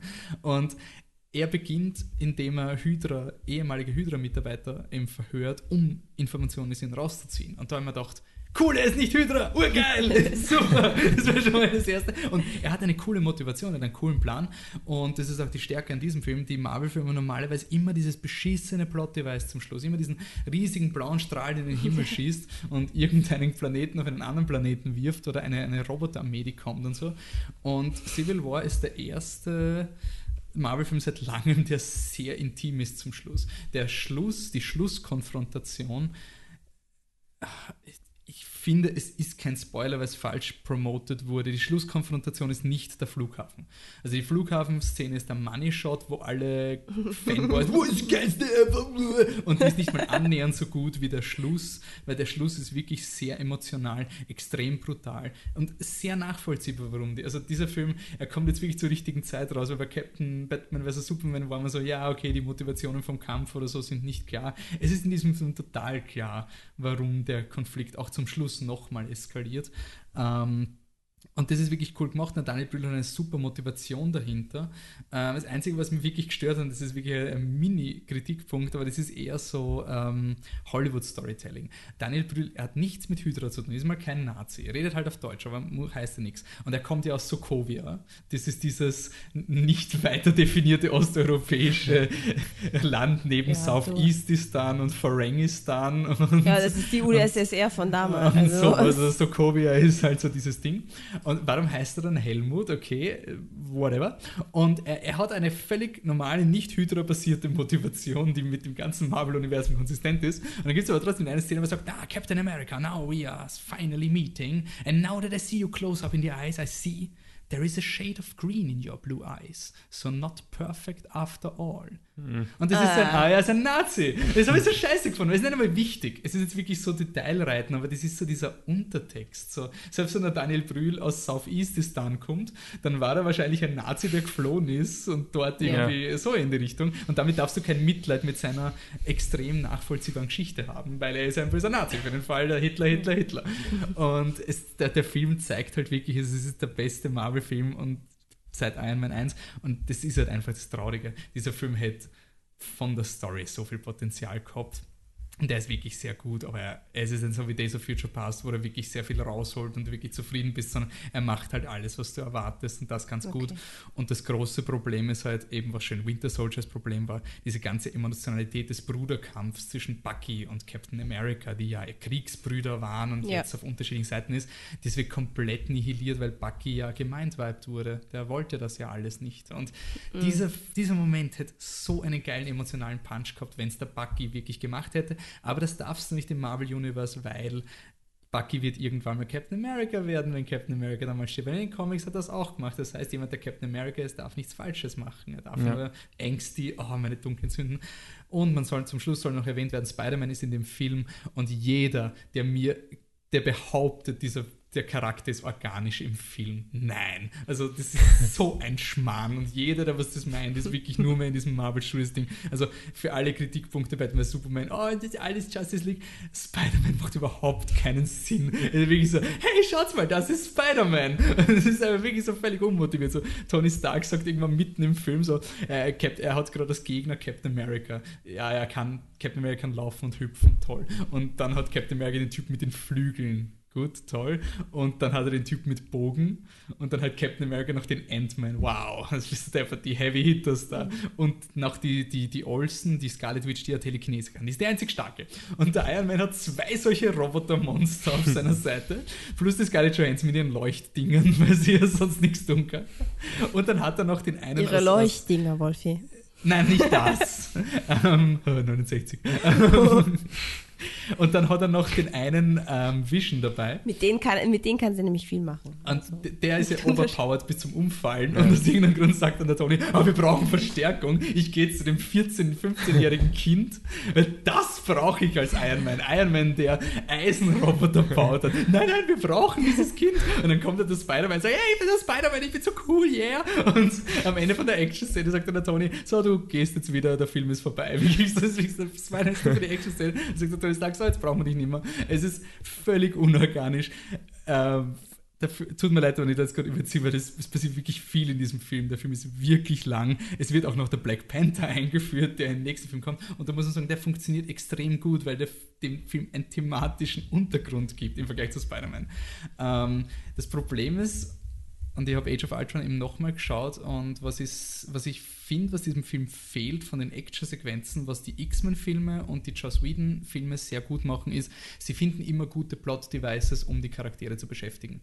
Also in Age of Ultron hast du eben diesen Vision, der ist urstark und der könnte alle Avengers sofort umbringen. Das heißt, er könnte den Kampf sofort entscheiden. Und deswegen hat der Joss Whedon das dann so gemacht, dass der Vision ähm, er macht was, damit der Ultron schwächer wird und dann fällt er halt mal in ein Koma, damit für den Rest des Films du mal emotional mit sein kannst, damit nicht der Vision immer hin und her rennt und alle Leute rettet. Und in diesem Film ist halt so, sie kämpfen gegeneinander. Es ist Money Shot nach Money Shot auf diesem Flughafen. Und ich habe mir die ganze Zeit gefragt, wo ist der Vision? Niemand kämpft gerade gegen ihn. Er, er könnte gerade, also es, es fallen immer Häuser um und die Scarlet Witch, die rettet dann immer den Captain America. Also es viermal fällt irgendwas auf einen von den Captain America Leuten und Last Minute hält sie mit ihren telekinetischen Dingen. Es ist immer der Tension Plot Reliever. Und da frage ich mich, warum kommt der Vision nicht und schießt sie endlich mal ab? Weil er tut ja eh nichts. Also der Film schafft es halt nicht, dieses Power-Level zu balancieren und er verkommt deswegen eben in eine Aneinanderreihung von Money Shots. Mhm. Jetzt muss der das machen, jetzt muss der Spider-Man das machen, jetzt muss der Black Panther cool sein, jetzt darf der Ant-Man seinen coolen Comic-Moment haben und so. Es ist, es ist halt nur die Pleasure ohne die, also es ist, nur, es ist Guilty Pleasure ja. ohne diesen Ventil, dass du sagst, hey, das ist ja, die Black Widow wurde da reingeschrieben, um das und das zu machen, sondern die, die Kamera bleibt jetzt stehen, um den zu zeigen, stehen, um den zu zeigen. Mhm. Ähm, aber wie gesagt, er ist wirklich definitiv der beste Marvel-Film. Ich finde es halt sehr schade, weil aus dem Film hätte man einen Days of Future Past rausholen können. Das wollten sie. Er ist auch filmtechnisch saufahrt, also unglaublich Standard, überhaupt nichts Interessantes. Ähm, und jetzt muss man sich halt wirklich, und das werde ich mit Patrick diskutieren, rentiert sich dieses Cinematic Universe halt wirklich? Also ist das jetzt wirklich so emotional, wenn Captain, mhm. also die Emotionalität im Film kommt halt aus Captain America und Iron Man und nicht aus all diesen 27 Millionen Nebendarstellern. Und das ist genauso wie du sagst, ich muss für Days of Future Past, muss ich mindestens sechs Magneto-Filme machen damit ich das mal. Nein, musst du nicht. Du kannst einen gescheiten Film machen, wo diese Konflikte und mhm. diesen Konflikt Civil War, den hätten sie schon nach Avengers 1 machen. Also sie, sie haben jetzt nicht die zehn Filme gebraucht, um Civil War zu machen. Und das ist auch das Problem mit dem Marvel Cinematic Universe das, was am Ende vom einen Film super ist, ist im nächsten Film schlecht. Also in, in Age of Ultron sind sie wirklich so, ja, die Welt wird sterben, wir müssen diese Southeastistan-Stadt opfern. Dann sagt der Captain America, nein, wir müssen jeden einzelnen Mensch retten. Und sagt so, wow, seriously, jeden einzelnen? Und der Film macht das einen Punkt, wir verlassen diese Stadt nicht, solange nicht der Letzte. Also sie, sie sind Helden. Sie, sie machen alles richtig in einer unmöglichen Situation. Und deswegen finde ich es in Civil War sehr schwer zu glauben. Also, oh, der Kollateralschaden, der in Age of Ultron erzeugt wurde. Es ist ein ja, aber sorry, nein. Also, nein, sie haben alles gemacht und es ist nicht so ein, das, das funktioniert nicht beim Cinematic Universe, sie wollen halt ihr, ihr emotionales High machen und im nächsten Film tun es dann so, als wäre das urschlimm gewesen. Also in diesem Film sind plötzlich, anscheinend war Age of Ultron das schlimmste Drama in dieser Stadt, mhm. dass sie jemals, also die Wunden, die dieses Drama in Age of Ultron hinterlassen. Sie haben eh alle von der Brücke Ey, gerettet. Es, sie haben sogar das kleine Kind, was sich was gestolpert ist, haben sie gerettet. Die Brücke ist eh so gebrochen, dass die Autos noch oben ja, und sie haben sogar die Autos, die runtergefallen sind, hat der Tor aufgefangen. Also es ist ja. niemand gestorben und jetzt halt in diesem Film so zu machen, nein, nein, nein, das ist voll schlimm. Also das, mhm. das funktioniert halt bei Man of Steel, wo du halt wirklich, wo der Superman fünf Häuser niederhaust und du dir schon während dem Schauen denkst, so, weil du siehst die Leute, wie sie rausfliegen und gecrushed werden und denkst so, ist das, ist das noch moralisch vertretbar. Und das, das schaffen die Marvel-Filme halt nicht, weil sie sind halt Fun und deswegen kannst du keine durchgehende Handlung machen. Und ja, das Traurige ist, wenn das der beste Film ist, dann kann es jetzt nur mehr bergab gehen. Ich kann es mir jetzt nicht mehr vorstellen, dass dieser, dass dieser Film emotional besser wird als die anderen. Deswegen, es ist ein sehr gut, aber wenn es wirklich ich war wirklich, danke für diese Therapie, dass ich da jetzt einen Monolog machen muss, weil es war wirklich, ich war, war echt merkwürdig drauf nach diesem Film. Weil es ist ein sehr guter Marvel-Film und es ist eher so eine Niederlage, so ein. Es ist nicht so wie Days of Future Past, wo man so, yeah, urgeil, X-Men Apokalypse, yeah. X-Men ist einfach geil. Ja, es ist, es ist halt wirklich, ja. und X-Men hast halt den Vorteil, dass sowohl Jennifer Lawrence als auch McAvoy und Fassbender Fehler machen dürfen. Ja, ja. Es ist jetzt voll. so, also die, die Jennifer Lawrence in, in Days of Future Past weiß ja, dass das nicht okay ist und es wird ja von allen Charakteren ja. gesagt, ja. sie macht es halt trotzdem. Uh, Captain America kann es halt nicht, aber ich bin trotzdem mit Cap Team Captain America. Also sehr gut. Und jetzt kommen wir zum nächsten Disney-Film. Doobie-Doo. ähm, ja, da hatten wir eine bessere Überleitung. Doobie-Doo war schon gut. Doobie-Doo.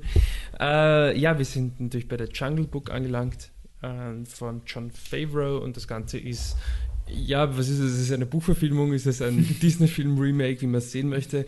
Es ist auf jeden Fall die bekannte Geschichte von, von Mowgli, dem Jungen, der im Dschungel aufgewachsen ist bei ganz vielen Tieren, von äh, Panther Bagheera, der wird gesprochen von Bill Murray, und von äh, Wölfen, unter anderem der Mutter, der Raksha, äh, gesprochen von Lupita Nyong'o.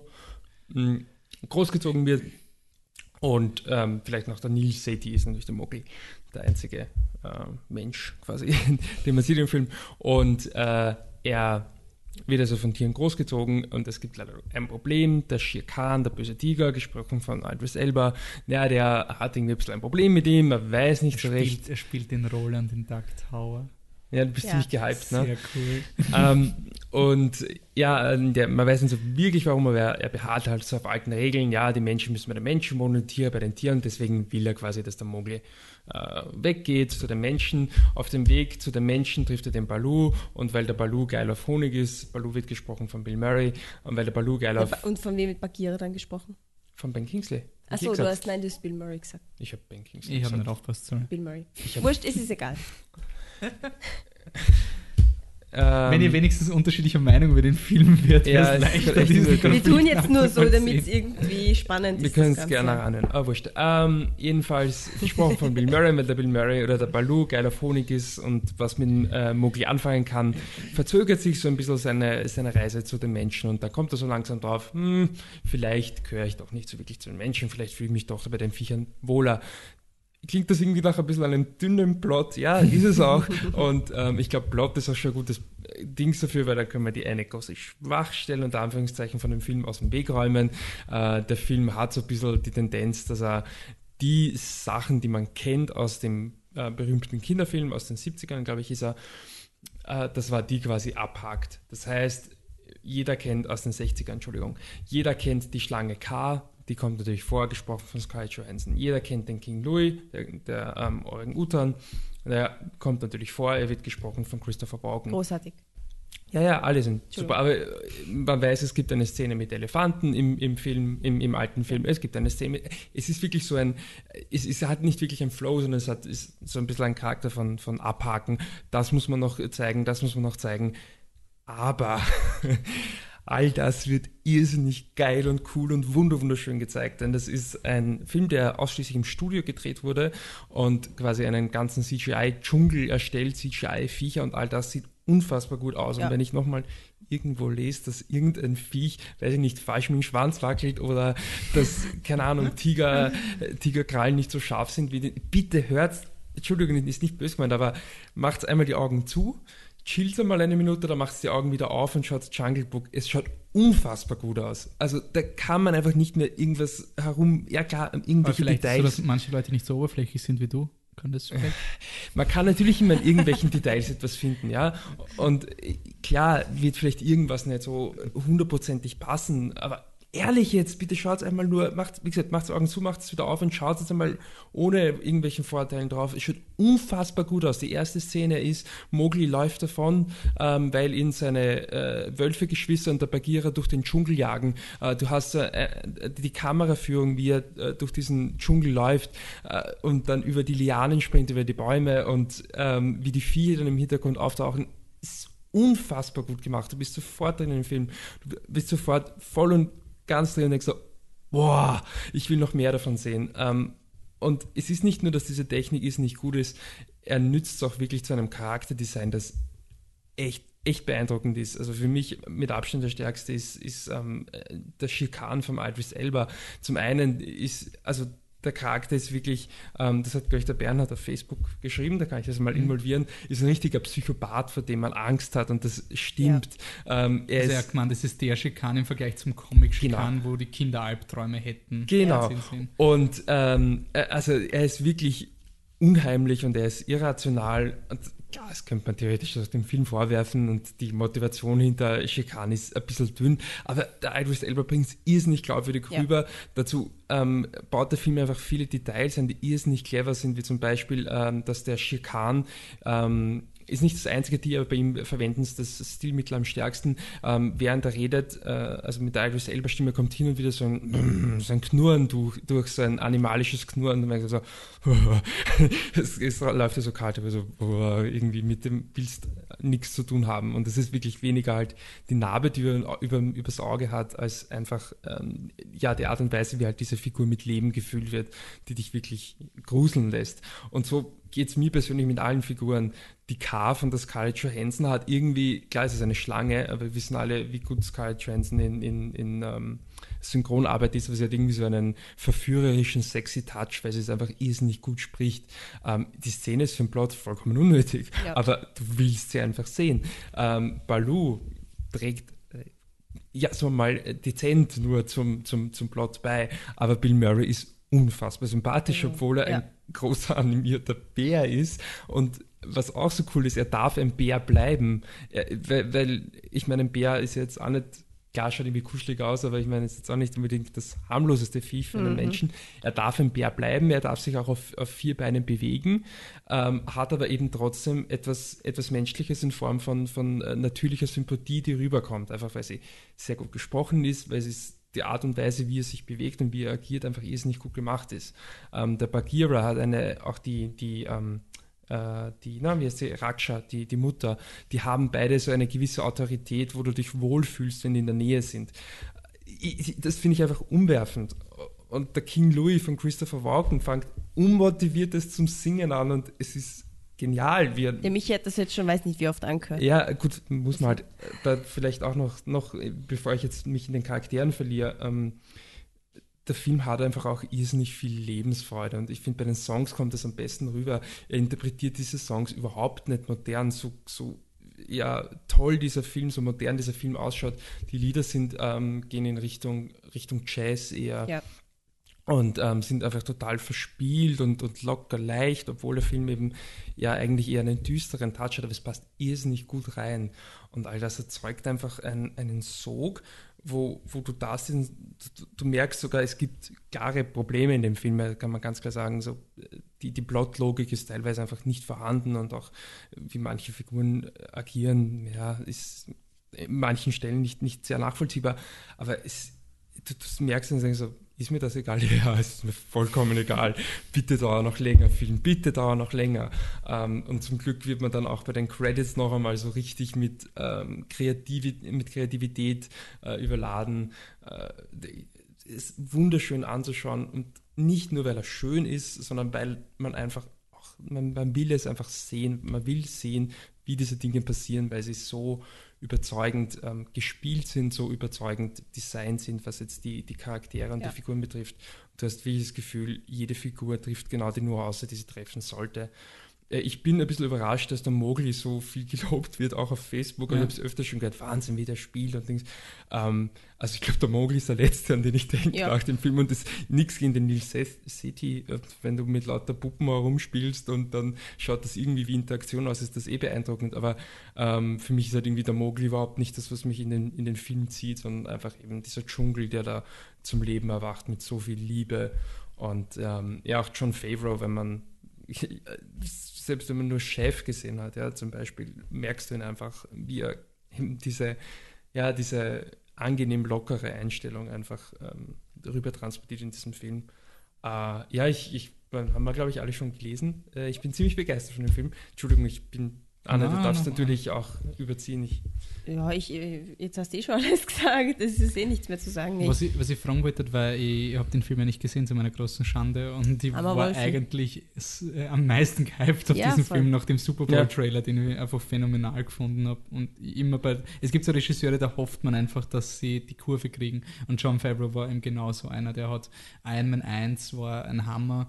Und Zatura ist auch ein sehr cooler Film, auch wenn er jetzt nicht so, er, er hat nie so diese Bombenfilme gehabt, aber er hat immer so irgendwas Gewisses von Unterhaltung. Er hat, er hat RTL 2 im besten Sinne gemacht. Diese echt guten Kinderfilme, die sich nicht geniert haben, Kinderfilme zu sein. Mhm. Und dann hat halt Iron 2, mh, okay, ist ein bisschen durch den Grinder gekommen und der hat Chef gemacht, wurde mit dem abgerechnet und dann war halt die große Frage, jetzt macht er Dschungelbuch. Zurück zum Studio. Zurück zum Studio. Und er ist ja. halt jemand, der nicht so wirkt, dass wir, wir das Studios generell schlimm finden oder große Filme. Und was ich mir aber gefragt habe, eben in anderen, ähm, ich glaube, das war im Morgenjournal für 1, haben sie gesagt, ähm, dass es ein sehr dunkler und unheimlicher Film ist. Ja, schon. Wie soll man das verstehen? Heißt das auch, dass es quasi ein Horrorfilm ist oder im Sinne von, okay, ich würde mein achtjähriges Kind nicht mitnehmen? Also ist es für ein 14-jähriges Kind, ist es ein dunkler Film? Also, oder ist er einfach überraschend dunkel, weil man es mit dem Disney-Ding jetzt kontrastiert? Wenn ich bei dem Film einen wirklichen Kritikpunkt habe, äh, also einen fundamentalen und der aber eher jetzt so marketingtechnisch, ich frage mich manchmal, für wen der Film ist. Ich habe das, aber andererseits, alle Leute, von denen ich gehört die ihn gesehen haben, finden ihn auch super, ja. Aber ich habe wirklich nicht den Eindruck, dass er ein Kinderfilm ist. Also mhm. er hat auch ein, zwei Actionsequenzen, wo ich mir denke, warum kämpfen wir da jetzt eigentlich? Mhm. Ähm, ja, düster, sicher. Ist es so ähm, wie Harry Potter? So in die Richtung? Ja, das, also mittlere Harry Potter-Filme, ja, noch ja, nicht ja, die Full genau. on Dark. Genau, genau. Das, das kommt durchaus hin. Ähm, und auch die, die leichten Momente, habe ich persönlich das Gefühl, sind vielleicht eher ähm, leicht für Erwachsene. Nicht, dass sie jetzt, wenn Kinder sehen, denken sie sich, oh, schier, die werden es auch eher als positiv empfehlen. Aber der Charme, den, die, den diese leichten Szenen transportieren, also zum Beispiel auch das Lied, das bekannte Bare Necessities oder ähm, das, so Deutsch, geil im Trailer verwendet worden ist. Das Instrumental Bare Necessities das ist ein Hammer. Auf, auf Deutsch heißt es natürlich. Probier's mal mit Gemütlichkeit. Genau, ja, damit das äh, jeder einordnen kann. Mm äh, diese Szenen, ich habe das Gefühl, äh, das ist eher auflockernd für ein erwachsenes Publikum. Deswegen ist für mich, ja, ist nicht jetzt ein voll brutal für einen Kinderfilm, sondern wirklich kein Kinderfilm. Also habe ich persönlich das Gefühl, mich, ich, ich, aber vielleicht irre ich mich. Ich finde, ich finde auch, also ich, ich meine, ich würde es nicht mit einem achtjährigen Kind anschauen, mit 14 auf jeden Fall. Also Klar. das ist ich weiß nicht, ob es ihm taugen wird. Ich, genau, das weiß ich nicht, aber ich würde es auf jeden Fall vom, vom Brutalitätsgrad und was weiß ich, da könnt es auf jeden Fall anschauen. Aber ich glaube, es ist nichts für Kinder. Es ist dadurch, dass es eben auch mit echten, sozusagen, es soll ja simuliert echte Tiere und so weiter sein, mhm. auch wenn es für ein erwachsenes Auge, natürlich siehst du, dass das kein echtes Tier ist, aber für ein Kind könnte es, obwohl Kinder schon sehr gut sind mit dem Realität und so auseinanderhalten, aber es könnte, glaube ich, sehr, sehr unheimlich sein für, ja, für Kinder. Teilweise. Diese echten Tiere und der Schirkan ist unheimlich und dann die sehr Kampfszene ist, ist ein bisschen zu kampfig für kleinere, also auch ach, für ein achtjähriges Kind. Ich finde, das ist einfach. Mm, die Schlusskampfszene ja. kann man übrigens auch sehr leicht ja. auseinandernehmen. Voll. Aber ich, ich, ich ist, da, ist er vom, vom, vom Unheimlichen her, er erinnert mich von dem Setup sehr an Tarzan, dem der ja auch da recht, auch denken, recht ja. hart ist für ja. einen mhm. Disney-Film ja. eigentlich und auch ziemlich brutal endet, wenn man so Voll. drüber nachdenkt. Also doch um einiges ähm, grausamer als der Übel. Ähm, aber der Film folgt schon quasi dem Original-Dschungelbuch. Also man, man, kann jetzt den Film nicht bis auf ein, zwei Entwicklungen im dritten Akt kann man den Film jetzt nicht spoilern, wenn man Nein. den Originalfilm gesehen Nein. hat. Okay. Weil, aber was, was mich, wenn du sagst Tarzan, ich habe Tarzan, glaube ich, nie ganz gesehen, aber wenn ich an Tarzan, Tarzan war urschlimm, aber wenn ich an Tarzan denke, ist das ein ziemlich erdrückendes Gefühl. Also ja. es ist auf keinen Fall irgendwie uplifting oder irgendwie schön, sondern es ist halt eher so dieses eben so düstere, eher unruhigere, traurigere. Und ähm, ja, bei dem Film ist es halt bei mir trotzdem immer noch die Lebensfreude, die rüberkommt. Ja. Aber ich glaube, das kommt bei Kindern nicht rüber. Das kann sein, ja. Ich, ich glaube es nicht. Wie lang ist der Film? Also nicht, nicht überlang, 1,45. Ah, okay, also richtig. Ja. Lean and mean sozusagen. Ja. ja. Ähm, das war jetzt also eure Ratings Was glaubst du? Sehr gut. Locker, flocker, sehr gut. Das ist eigentlich, wird, könnte man dieses Jahr wieder mal so einen Film haben, der mit der Oscar-Statistik bricht und den Special Effects Oscar kriegt, obwohl er nicht für den besten Film nominiert wird. Naja, Weil es, es kommt dieses Jahr, also jetzt keine, gibt es keine großen Kaliber und das ist jetzt irgendwie so, naja, nach der Premiere ja, so der Movie to beat worden. Also das, das stimmt, aber diese, diese, diese Statistik, die jetzt durch Ex Machina ohnehin gebrochen wurde, aber bezieht sich ja darauf, dass wenn er nominiert ist, mit Filmen, die für Best Picture nominiert sind. Ja. Das heißt, müsste erst einmal ja, einer reinkommen. Ein Best Pic aber ich, also das müsste schon ein verdammt arger, überraschender Best Picture Film sein, mhm. den wir nicht einmal ja. da haben. Ähm, also, Ex Machina hat das ja eh kaputt gemacht, wobei ich will jetzt nicht in Oscar Deep Analysis gehen, aber ich glaube, dass Ex Machina wahrscheinlich relativ wenig Stimmen für den Gewinner bekommen Prince ist gestorben. Nein. 57. Autsch. Habt ihr spontan etwas, was ihr sagen wollt? Oder? Die Anne ist ein großer Fan. Ich fand den so sexy immer. Jetzt ist er im sexy Himmel. Im lila Himmel. Purple Rain. Also ich glaube, da ist ziemlich viel los. Ah, ja. Das heißt, wir müssen den Bad Dance twittern. Ja. Und wir können nächstes Mal beim Social-Segment. Purple ähm, Rain ist oder frustrierender Film. Ja, du meinst, er ist nicht besonders gut, Er ist nicht gut, aber er ist, er ist schon frustrierend. das sind eine andere Reihe von Musikvideos, oder? Ja, war sexy. Ah, okay, also bevor wir zum Social-Segment auch noch kommen und müssen wir rüberkommen. Das, äh, das Dschungelbuch ist jetzt. Hm? Ja, der, der Downer und jetzt. Sorry, hm, aber. Äh, na, äh, bleiben wir kurz beim Dschungelbuch, weil es war ja der, der, ähm, der Live-Action-Film, der endlich mal gut war im Vergleich zu Maleficent, Cinderella. Ja, und was war der andere? Snow White. Snow White. Wenn man es mhm. dazu rechnen möchte. Mirror, Mirror. Ah, das hat, das hat doch noch irgendein Disney. Alice. Genau, ja. der war es. Furchtbar. ja, der ist wirklich ein Furchtbar. Welche, was ist das nächste Live-Action-Disney-Remake oder, oder Animationsfilme? Oder was ist dieser, der Film, der heilige Film, der entweiht wird? Weil Dschungelbuch war schon so ein großes Fragezeichen, so im Vergleich zu Cinderella, wo es niemand hinterfragt hat. was für mich noch Ja, fragwürdiger war. die, die Frage ist, trauen sie sich oder trauen sie sich nicht, König der Löwen zu machen, oder? Aber genau, das wollte ich fragen. Der Bernhard hat geschrieben auch, dass er sehr viele König der Löwen-Elemente im Dschungelbuch sind. So mit dem Stein, wo der Schekan und sowas drauf ist. Ja, und ja, Dinge. und, und ähm, die Szene mit den Büffeln.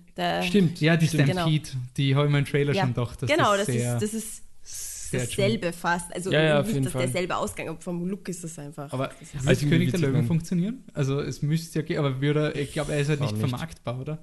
Es ist halt, wenn alles es animiert ist, fragen die Leute eher, warum schaue ich denn nicht einen Animationsfilm? Ja. Weil bei Dschungelbuch hast du die Ausrede, ja, es ist Du ein einen Mensch. Mensch. und- Ja, Ja, okay.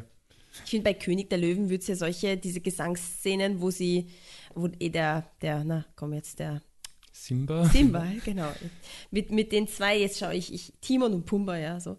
Ähm, diese Szene, wo er groß wird. Die Szene ist ja wirklich voll cool und das, ähm, dass du das animiert irgendwie auch so cool rüberbringst, ich, ich weiß es Ja, nicht. ist Ich glaub, nicht eingetreten worden mit Dschungelbuch? Ich glaube, du müsstest das Ganze anders angehen, ja, einfach. Genau. Ich, ich bin der Meinung, dass wenn Special Effects irgendwie diesen Punkt erreicht haben, wo wir eh schon fotorealisiert wird, dass abstrusere Special Effects werden. Und König der Löwen wäre halt so diese Richtung, dass er gar Ja. nicht Okay. es schaut, einen Ja. echten Film zu machen, sondern einen Live-Action-Film, aber mit so eindeutig Animierten Viechern. nichts, also Ja. irgendwie crazy, aber nicht mehr eine Pixar. Ähm, ich stelle die ultimative Live-Action-Challenge in den Raum. Findet Nemo.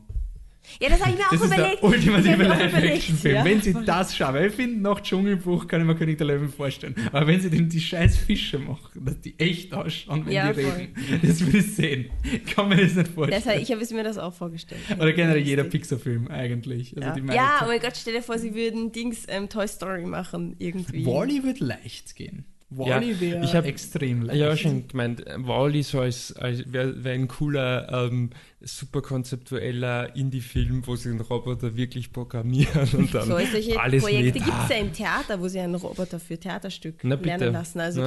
da gibt es eh schon Ansätze dafür, ne? Aber irgend so, aber ich finde es wirklich, Dschungelbuch war so ein Film, wo man nicht vermutet hat, dass der jetzt so gepriesen wird und so den Durchbruch macht und so. Also es muss so ein Film sein wie König der Löwen, wo du denkst, warum sollte irgendjemand das machen? Ja. Weil es sonst, weil eben die Cinderella-Dinge waren aufgelegt. Das ist ehrlich Ja. gesagt billiger, eine Schauspielerin in ein, in ein Kleid zu stecken, Voll. als den Film zu Und zeichnen. Alice Das ist ähnlich, völlig ja. logisch.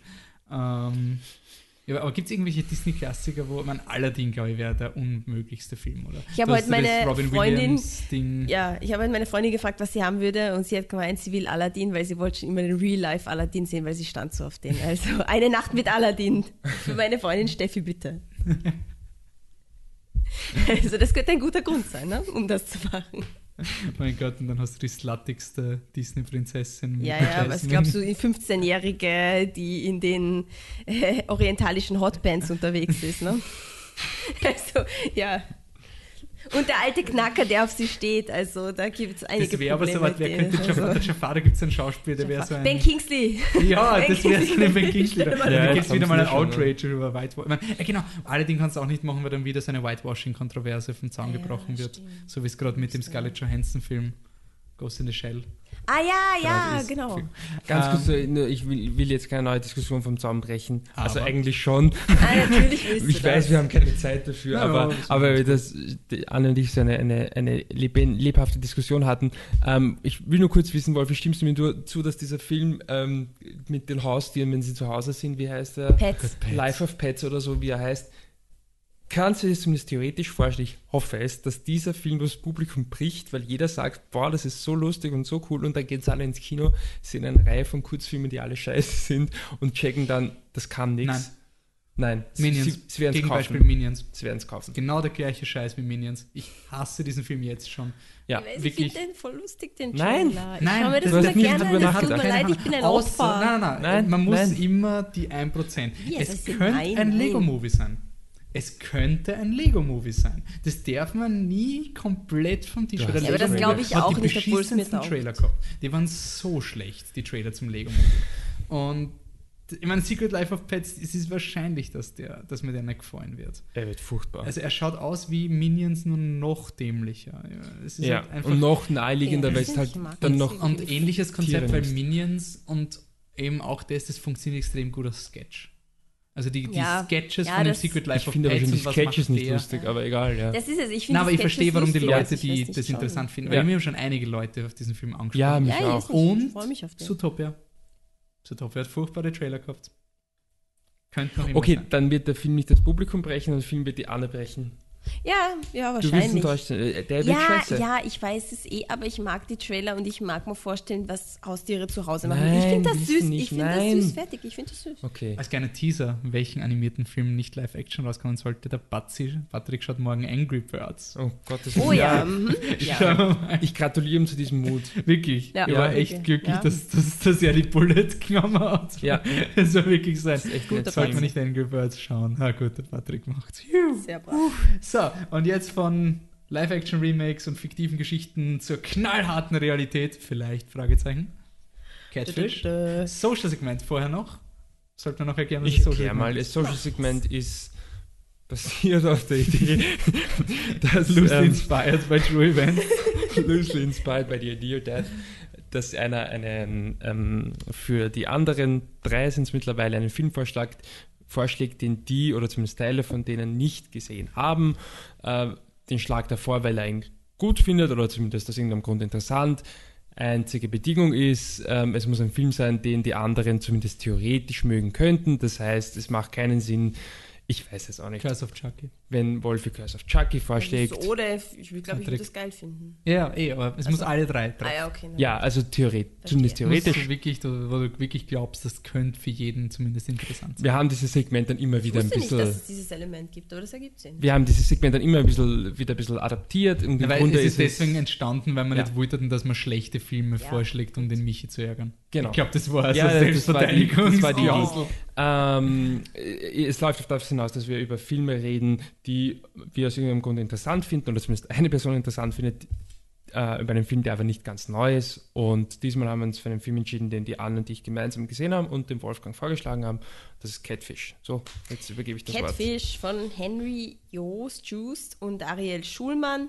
Und ähm, es ist eine Doku und man weiß nicht ganz genau. Nein, Genau, nicht. so eben Exit through the Gift Shop Style, ne? Man weiß, ja, Ja. und Ja, da ja. weiß man schon mehr, ne? Das ist nicht alles. Aber auf jeden Fall bei Ja. der weiß man es nicht. Ist Genau. egal. Auf jeden Fall hier ist es noch mysteriöser, sagen wir so. Und es geht um die Hauptfigur, den Niv Schulmann, also ja, Niv Schulmann, ähm, der der Bruder von Ariel Schulmann ist, der den Film auch gemacht hat. Und dieser ähm, ähm, Niv Schulmann ist ein Fotograf und ähm, shootet da solche Ballettsachen. Und von einem Bild, also einem seiner Fotos, kriegt er eines Tages ein Bild zugeschickt, ein Ölbild. Und ähm, im Brief steht halt ja, dass das von einem achtjährigen Mädchen gemalt wurde, von der Abby, die irgendwo, ir irgendwo im Redneck äh, Amerika lebt. Und die fand seine Fotos supi und deswegen wollte sie ihm da was malen. Und für ein achtjähriges Kind ist das Ölbild ganz gut. Und ähm, deswegen wird er irgendwie, fängt er sich an, dafür zu interessieren, was, was die so macht. Und fängt dann an, Kontakt mit der Mutter aufzunehmen, telefoniert regelmäßig mit der ähm, tut dann, also kriegt dann noch mehr Bilder immer geschickt und schickt ihnen auch Fotos, was, was die Abby halt malen soll. Und es wird so eine, es wird so eine komische Beziehung, weil er interessiert sich halt voll für, für das Mädel und beginnt eine sozusagen eine Telefon- und Facebook-Kontakt mit, mit der Mutter von der Abby und schreibt dann. Und durch Facebook fügen auch andere Leute aus der Familie, vor allem die zweite Tochter ähm, von Abbys Mom, ich weiß nicht mehr, wie die, wie die heißt, aber auf jeden Fall Megan, oder? Ah, genau, Megan, mit der, das ist auch so eine 21-Jährige und mit der fängt er halt dann auch zu chatten, ganz viel und kriegt immer wieder Bilder von der Abby und da es so eine komische, komische Beziehung, Brieffreundschaft ist, ähm, finden das halt der Ariel Schulmann und, also der Bruder und der Henry, ähm, die zwei sind äh, Film, Filmemacher und die finden das halt so interessant und deswegen machen sie überhaupt einen Film über den Neve. Und ähm, ja, wie schon der Name sagt, Catfish, ähm, es ist nicht, es ist nicht ganz klar, ob das mit der Abby halt so eine echte Geschichte ist und als sie halt dahinter kommen, was dahinter steckt, nimmt der Film halt einen anderen Lauf. Und ähm, ja, ich Aber das werde spoilern jetzt wir noch nicht spoilern. Ähm, ich finde, der Film ist. Kurz Meinung und dann Rating und Ja. dann ja, spoilern wir, ne? also ich finde den Film irgendwie em emotional, also auf jeden Fall im späteren Teil ziemlich emotional und auch interessant, wie viele verschiedene Facetten er hat, weil ich finde, es ist ein guter Narzissmus, weil manch, manchmal kann ich das nicht ausstehen, wenn es in einem Dokufilm so über die Macher selber geht und so. Das mag, mag ich eigentlich nicht so sehr. aber hm? Vivian Mayer. Wird schon ein genau, Triple Feature. Ja. ähm, aber hier ist es guter Narzissmus. Also sie, die Typen sind sympathisch und, und, und sie tragen auch einiges bei, dass der Film einem sympathisch ist und dass er ganz lustig ist, auch an manchen Stellen. Und ähm, manchmal gibt es dann auch Szenen, die sind irgendwie spannend, auch wie ein Horrorfilm ein bisschen, weil man, man, hat irgendwie Angst, was passiert als nächstes in dieser ganzen, dieser ganzen Geschichte, was, was kommt da. Und es sind viele Emotionen, die mit einem durchgehen. Bei manchen Szenen bin ich mir nicht ganz sicher, ob der Film jetzt wirklich eine echte Doku ist oder nicht, aber mein Gott. Ich, ich bin sowieso ein Mensch, der gern an was glaubt und, und der gern naiv ist und deswegen passt das für mich. Ja, äh, ja ich sehe das alles sehr ähnlich. Äh, was ich noch sagen will, was ich cool finde, ist, also mir zumindest ging so, ich finde es kein Film, wo man die ganze Zeit darüber nachdenkt, ist es echt oder ist es ja. nicht echt. Und selbst wenn man darüber nachdenkt, die Antwort, die man sich selber auf die Frage gibt, entscheidet aus meiner Sicht nicht über die Qualität des Films. Ich finde, es ist ein Film, der sehr viel darüber erzählt, was Identität im Internetzeitalter eigentlich bedeutet. Ähm, ja, und auch äh, was, was eigentlich Kommunikation im Internetzeitalter bedeutet. Und äh, von daher ist es mir eigentlich egal, ob es jetzt einfach eine Geschichte ist, die zufällig ähm, da passt, oder ob es ganz einfach ein Drehbuch ist, das diese, diese, ja, diese Thematik ist nicht gut aufgreift. Ist mir eigentlich egal. Ich finde, so oder so ist nicht interessant und äh, mochte auch die Art und Weise, wie der Film einfach auf eine Art und Weise startet und man eigentlich nie weiß, wie entwickelt sich es weiter. Äh, fand ich äh, ist nicht cool. Hm. Ähm, ja, ich finde ihn auch sehr cool. Ähm, ich habe eigentlich von Anfang an weil ich habe schon so gehört, dass dieser Film so kontrovers war, äh, nicht kontrovers, aber dass man einfach nicht weiß, ob er echt ist ja. oder nicht. Und es war ein Film interessant, weil ich schon seit Ewigkeiten schauen wollte, weil die oh. ähm, ah. Regisseure Paranormal Activity 3 gemacht haben. Und den habe ich eigentlich recht cool gefunden. Und dann hat's, und das war halt, ich habe dann immer so gelesen, boah, die Leute von Catfish machen jetzt Paranormal Activity und sie haben es auch sehr kreativ gemacht, die ganzen Aufnahmen und sowas und so. Ich finde Paranormal Activity 3 ganz gut und wollte mir halt immer diesen Film eigentlich anschauen. Ähm, und deswegen habe ich, ich hab von Anfang an gemeint einfach, er ist fake. Es war mir einfach egal. Mhm. Und das war auch nicht wichtig. Es war einfach eine extrem interessante Geschichte. Ähm, und es sagt halt sehr viel aus über Internetzeit. Es ist halt wirklich so ein. Und auch wichtig, er ist, er ist nicht Fingerzeig, er ist nicht, ja. Ähm, ja. das ganze Internet ist voller böser Menschen und sonst irgendwas, sondern. Äh, er erinnert mich an diesen Stutterer-Film, den wir mal ja. besprochen haben. Ja. Das ist halt einfach so ein, das ist jetzt so, gibt es unterschiedliche Facetten und einige sind gut, einige sind schlecht. Das war sehr cool gefunden. Mir ist jetzt sogar eingefallen, wir geredet haben, es wäre ein saugeiles Double-Feature mit Unknown User. Ja. Das ist so, das wäre ein ziemliches Internet. Ähm, ah nein, den habe ich nicht gesehen. Gell? Oh, ich dachte. Uh, oder Unfriended oder, oder wie. Oder ja, ich glaube, bei uns hat er User geheißen und Unfriended oder Original geheißen. Das ist ein ja. Horrorfilm. Also ist dann die dunkle Seite des Internets in dem Film. Ähm, ja, bei mir ist er locker ein sehr gut. Ich habe ihn sehr cool gefunden. Ja, bei mir ja, auch. Bei mir locker auch. ein sehr ja, gut. Voll. Okay. Richtig, richtig gut. Äh, Im Social-Segment geht es jetzt mit Spoiler weiter. Wir wollen nur anmerken, wann wir dann ähm, in zukünftigen Social-Segments ähm, würden wir gerne auf eure Vorschläge wieder zurückkommen. Ähm, das kann sich jetzt noch ändern, je nachdem, was wir im nächsten Social-Segment eben machen, wie wir schon gesagt haben. Aber dann das übernächste werden ja. wir wieder auf unseren Pod zurückgreifen. Also ihr könnt uns auf jeden Fall unsere, äh, eure Meinungen sagen, wann ihr jetzt die Spoiler nicht hören wollt. Dann wir haben eh unsere coole Kapitelfunktion im Browser. Springt einfach zu Kontakt oder wenn ihr eh schon mal im Browser seid, dann schreibt einen Kommentar in den Artikel oder so, soll schon irgendwie möglich sein. Ihr seid ja voll Internet und so. Also ich vertraue euch, dass ihr uns da die, die Dinge zukommen lasst. Und deswegen gehen wir jetzt in Spoilerwarnung. Darf ich noch ganz kurz vor der Spoilerwarnung was sagen? Ja. Wenn man vorhat, den Film noch zu sehen, würde ich es mal jetzt ehrlich gesagt nicht anhören, genau. weil das ist einer der Filme, die ich nicht gespoilert haben wollen würde. Ja, das stimmt. Gut.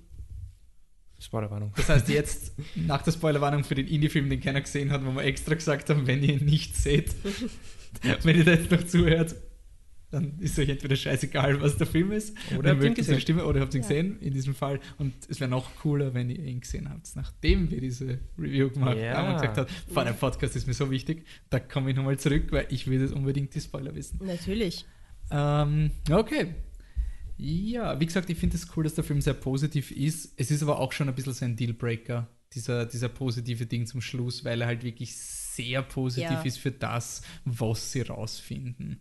Und ich glaube aber, es hat sehr viel halt mit der Tragik dieser, ähm, äh, wie heißt die Frau, Angelik? Äh, Ja, soll man ganz kurz erklären, damit ja, nur, Ja. also Ja. sozusagen, es, man, es, man findet heraus, dass, ähm, dass diese ganzen, also dass diese dieses junge Mädchen, mit der er da geflirtet hat die ganze Zeit, dass die nie mit ihm geflirtet hat, also dass das dass jemand mit ihm geflirtet hat, Ja. aber nicht diese Person, sondern ähm, ja, eine alte, also nicht alte Frau, eine Frau mittleren Alters, Ja, naja, mittleren Alters, die ist Ende 30, wenn die. die halt auch die Dinge gezeigt, also die, die auch die Bilder gemalt hat und sozusagen das nur so getan hat, als wäre Ja. das ihr, ihr Wunderkind. Angela. Angela.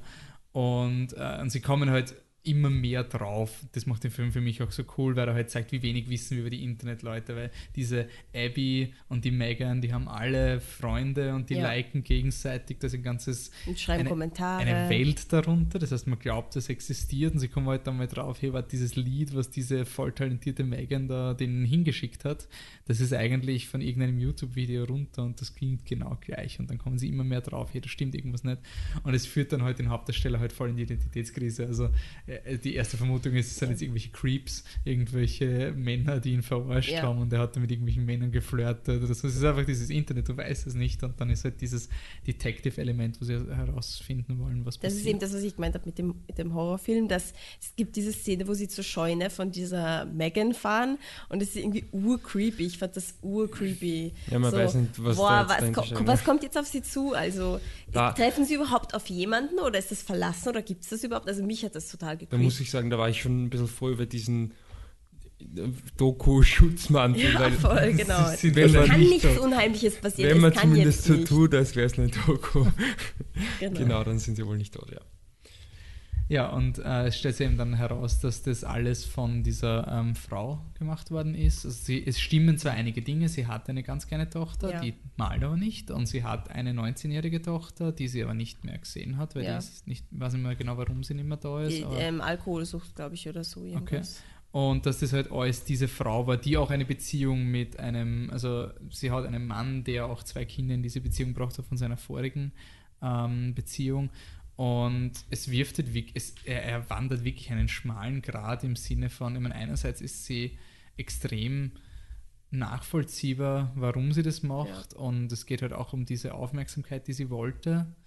Und gleichzeitig ist sie halt diese Frau, die 15 Fake-Profile gemacht hat und Ja. Leute verarscht hat. Und es gibt ja halt auch diese eine Szene, wo sie das auch mehr oder weniger gesteht, dass sie so Angst davor gehabt hat. Ja. Wenn sie jetzt mal mit jemandem bondet, mit dieser Lüge, dann hat sie Angst gehabt, dass das halt sozusagen die Wahrheit das irgendwie zerstören könnte. Und da kann man in dem Film argumentieren, dass der Hauptdarsteller dann so vergebend ist, ist die Frage, Ja. Mhm. Genau. ob das so Wäre.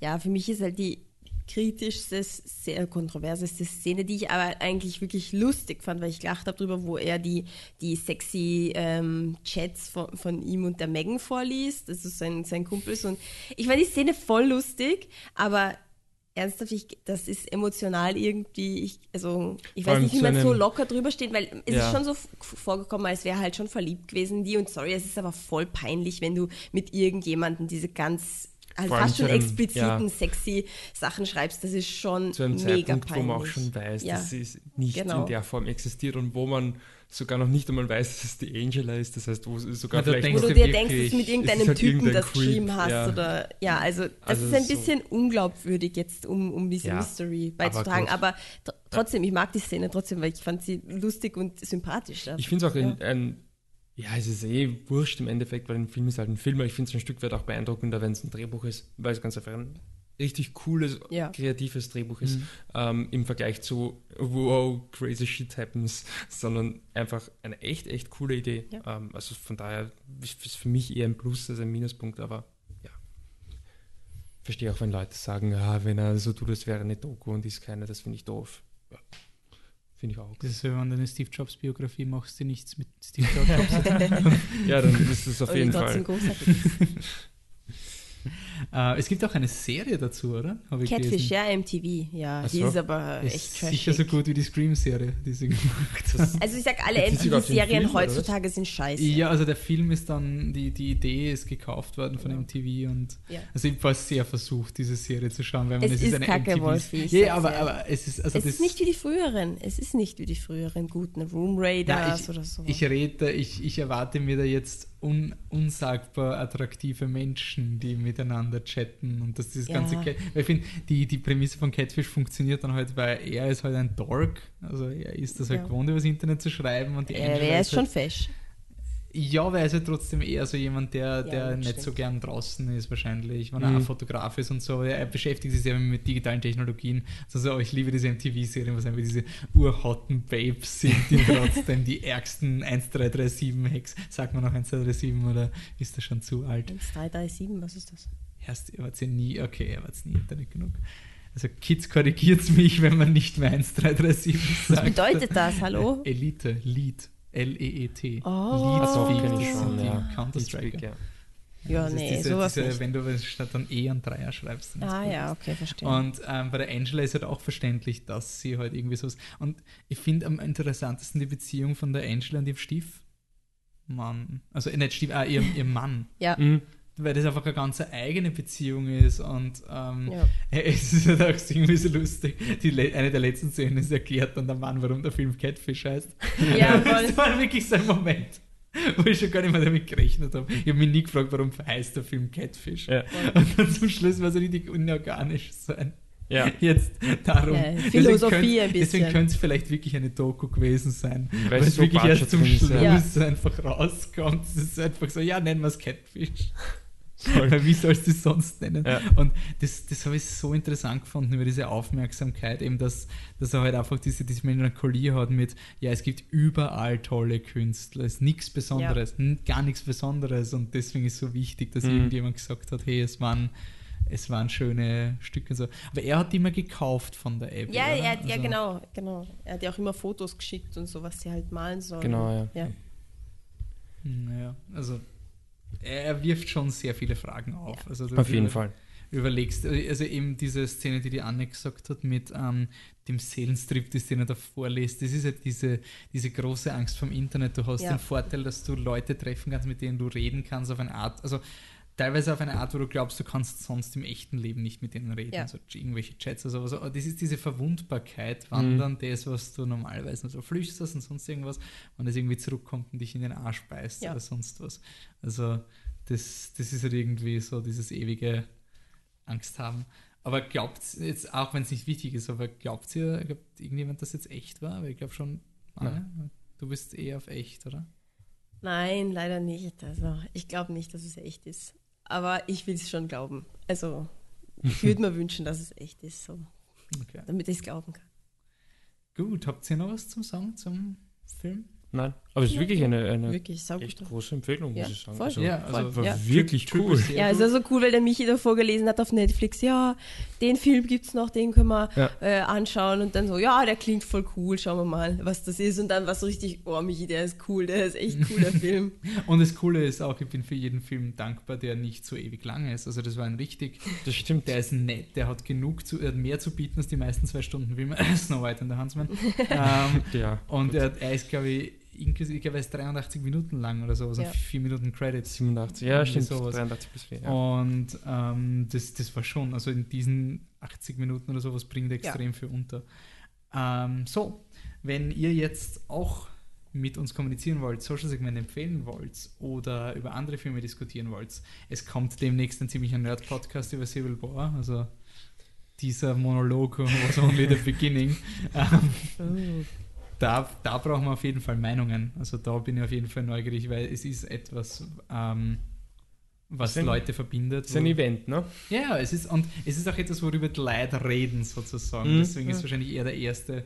Ich meine, ah ja, genau, danke an den Bernhard, dass er uns ähm, Thank You for Bombing empfohlen hat. Den haben wir nicht geschaut, aber er hat gemeint, ähm, der Titel ist ein bisschen fehlleitend, wenn man glaubt, das ist so Thank You for Smoking, aber eigentlich ist es sehr düster. Ähm, schauen wir mal nachholen oder ob es untergeht. Ähm, Michi, wo kann man mit uns in Kontakt treten, wenn man das will? Ähm, mit uns oder mit mir? Generell. Mit uns. Ähm, in erster Linie mal auf flipthetruck.com. Äh, wir reden ja nicht nur, wir schreiben auch. Ähm, wir haben contact at flipthetruck.com. Das ist unsere offizielle E-Mail-Adresse, wenn es irgendwas Formelles gibt. Ansonsten sind wir natürlich auf Facebook. Auch da heißen wir wenig überraschend Flip. Und wir haben ganz viel Twitter und allen voran natürlich der offizielle Twitter-Account von, von uns als Vierergruppe at Flip mit Unterstrichen. ähm, apropos Unterstrich, der ist nicht in jedem Twitter-Namen. Stimmt's, Wolfi? Wie heißt denn du eigentlich? Dancing Robot in einem durch, ohne Unterstrich, ohne G. Und Annemarie, wenn man dich, äh, wenn man dich belehren möchte, was die besten Leslie Nielsen-Filme betrifft, wie macht man das? Viennese Cat, Wiener Katze auf Englisch. Ja. Wenn man von Patrick schon im Vorhinein wissen will, wie Angry Birds ist, dann kann man antwittern auf Existent Coffee. Und wenn man den Michi ein bisschen ausquetschen will, ob der Witch jetzt gut oder schlecht ist, dann kann man ihn wo antwittern? Der Wiwi Itch. Er heißt der VV Itch. Der, Der VV Originaltitel ist The Wiwi Itch. Der Wiwi Itch ähm, irgendwas. Äh, Okay. äh, ja, also, sorry, ich bin schon wieder, ich bin schon wieder meck ja. meckern. Ähm, Ed Hipstersaurier. Okay. Da. Passt. Wir sind auf, ähm, wir sind auf Instagram, Flip the Truck in einem durch. Wir posten immer wieder mal Filmessen. Jetzt kommt Game of Thrones raus, da wird wieder Yeah. neues Filmfood gemacht. Ähm, es gibt demnächst einen Gastartikel über eine BB-8-Torte, wie man die machen kann. Ähm, und wenn man, jetzt schaue ich noch kurz ins Programm, was uns bevorsteht. Also wie gesagt, Angry Birds haben wir ja schon geteasert.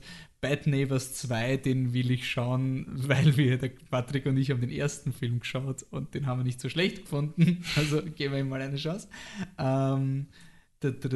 Und die Anne wird sich freuen, weil Ende Mai kommt ja X-Men Apocalypse raus. Ah. Der Witch oder der VV Itch haben wir ja eh schon angeteasert. Warcraft The Beginning, der Film, den niemand sehen will, oder? Eh, interessiert irgendjemand? Nein. Das ist, dieses Studio ist einfach im Arsch. Also sie versuchen den Film zu promoten und nichts funktioniert. La Belle Saison möchte ich. Ah, La Belle Saison, ja, habe ich gesehen schon. Okay. Ähm, der äh, Remember, ein Stimmt, ja. Nazi-Film mit, Ein Nazi-Film. mit Ah, okay. Twists. The Lady in the Van kommt auch raus. Der ist in England vor Ewigkeiten rausgekommen. Ganz Auch gute ein. Mutti-Film, ne? Der Nachtmar kommt offiziell raus. Müssen wir wieder mal, kann ich den nachholen. Ich habe ihn jetzt schon Ähm, ein zweites Mal gesehen und es war so gut.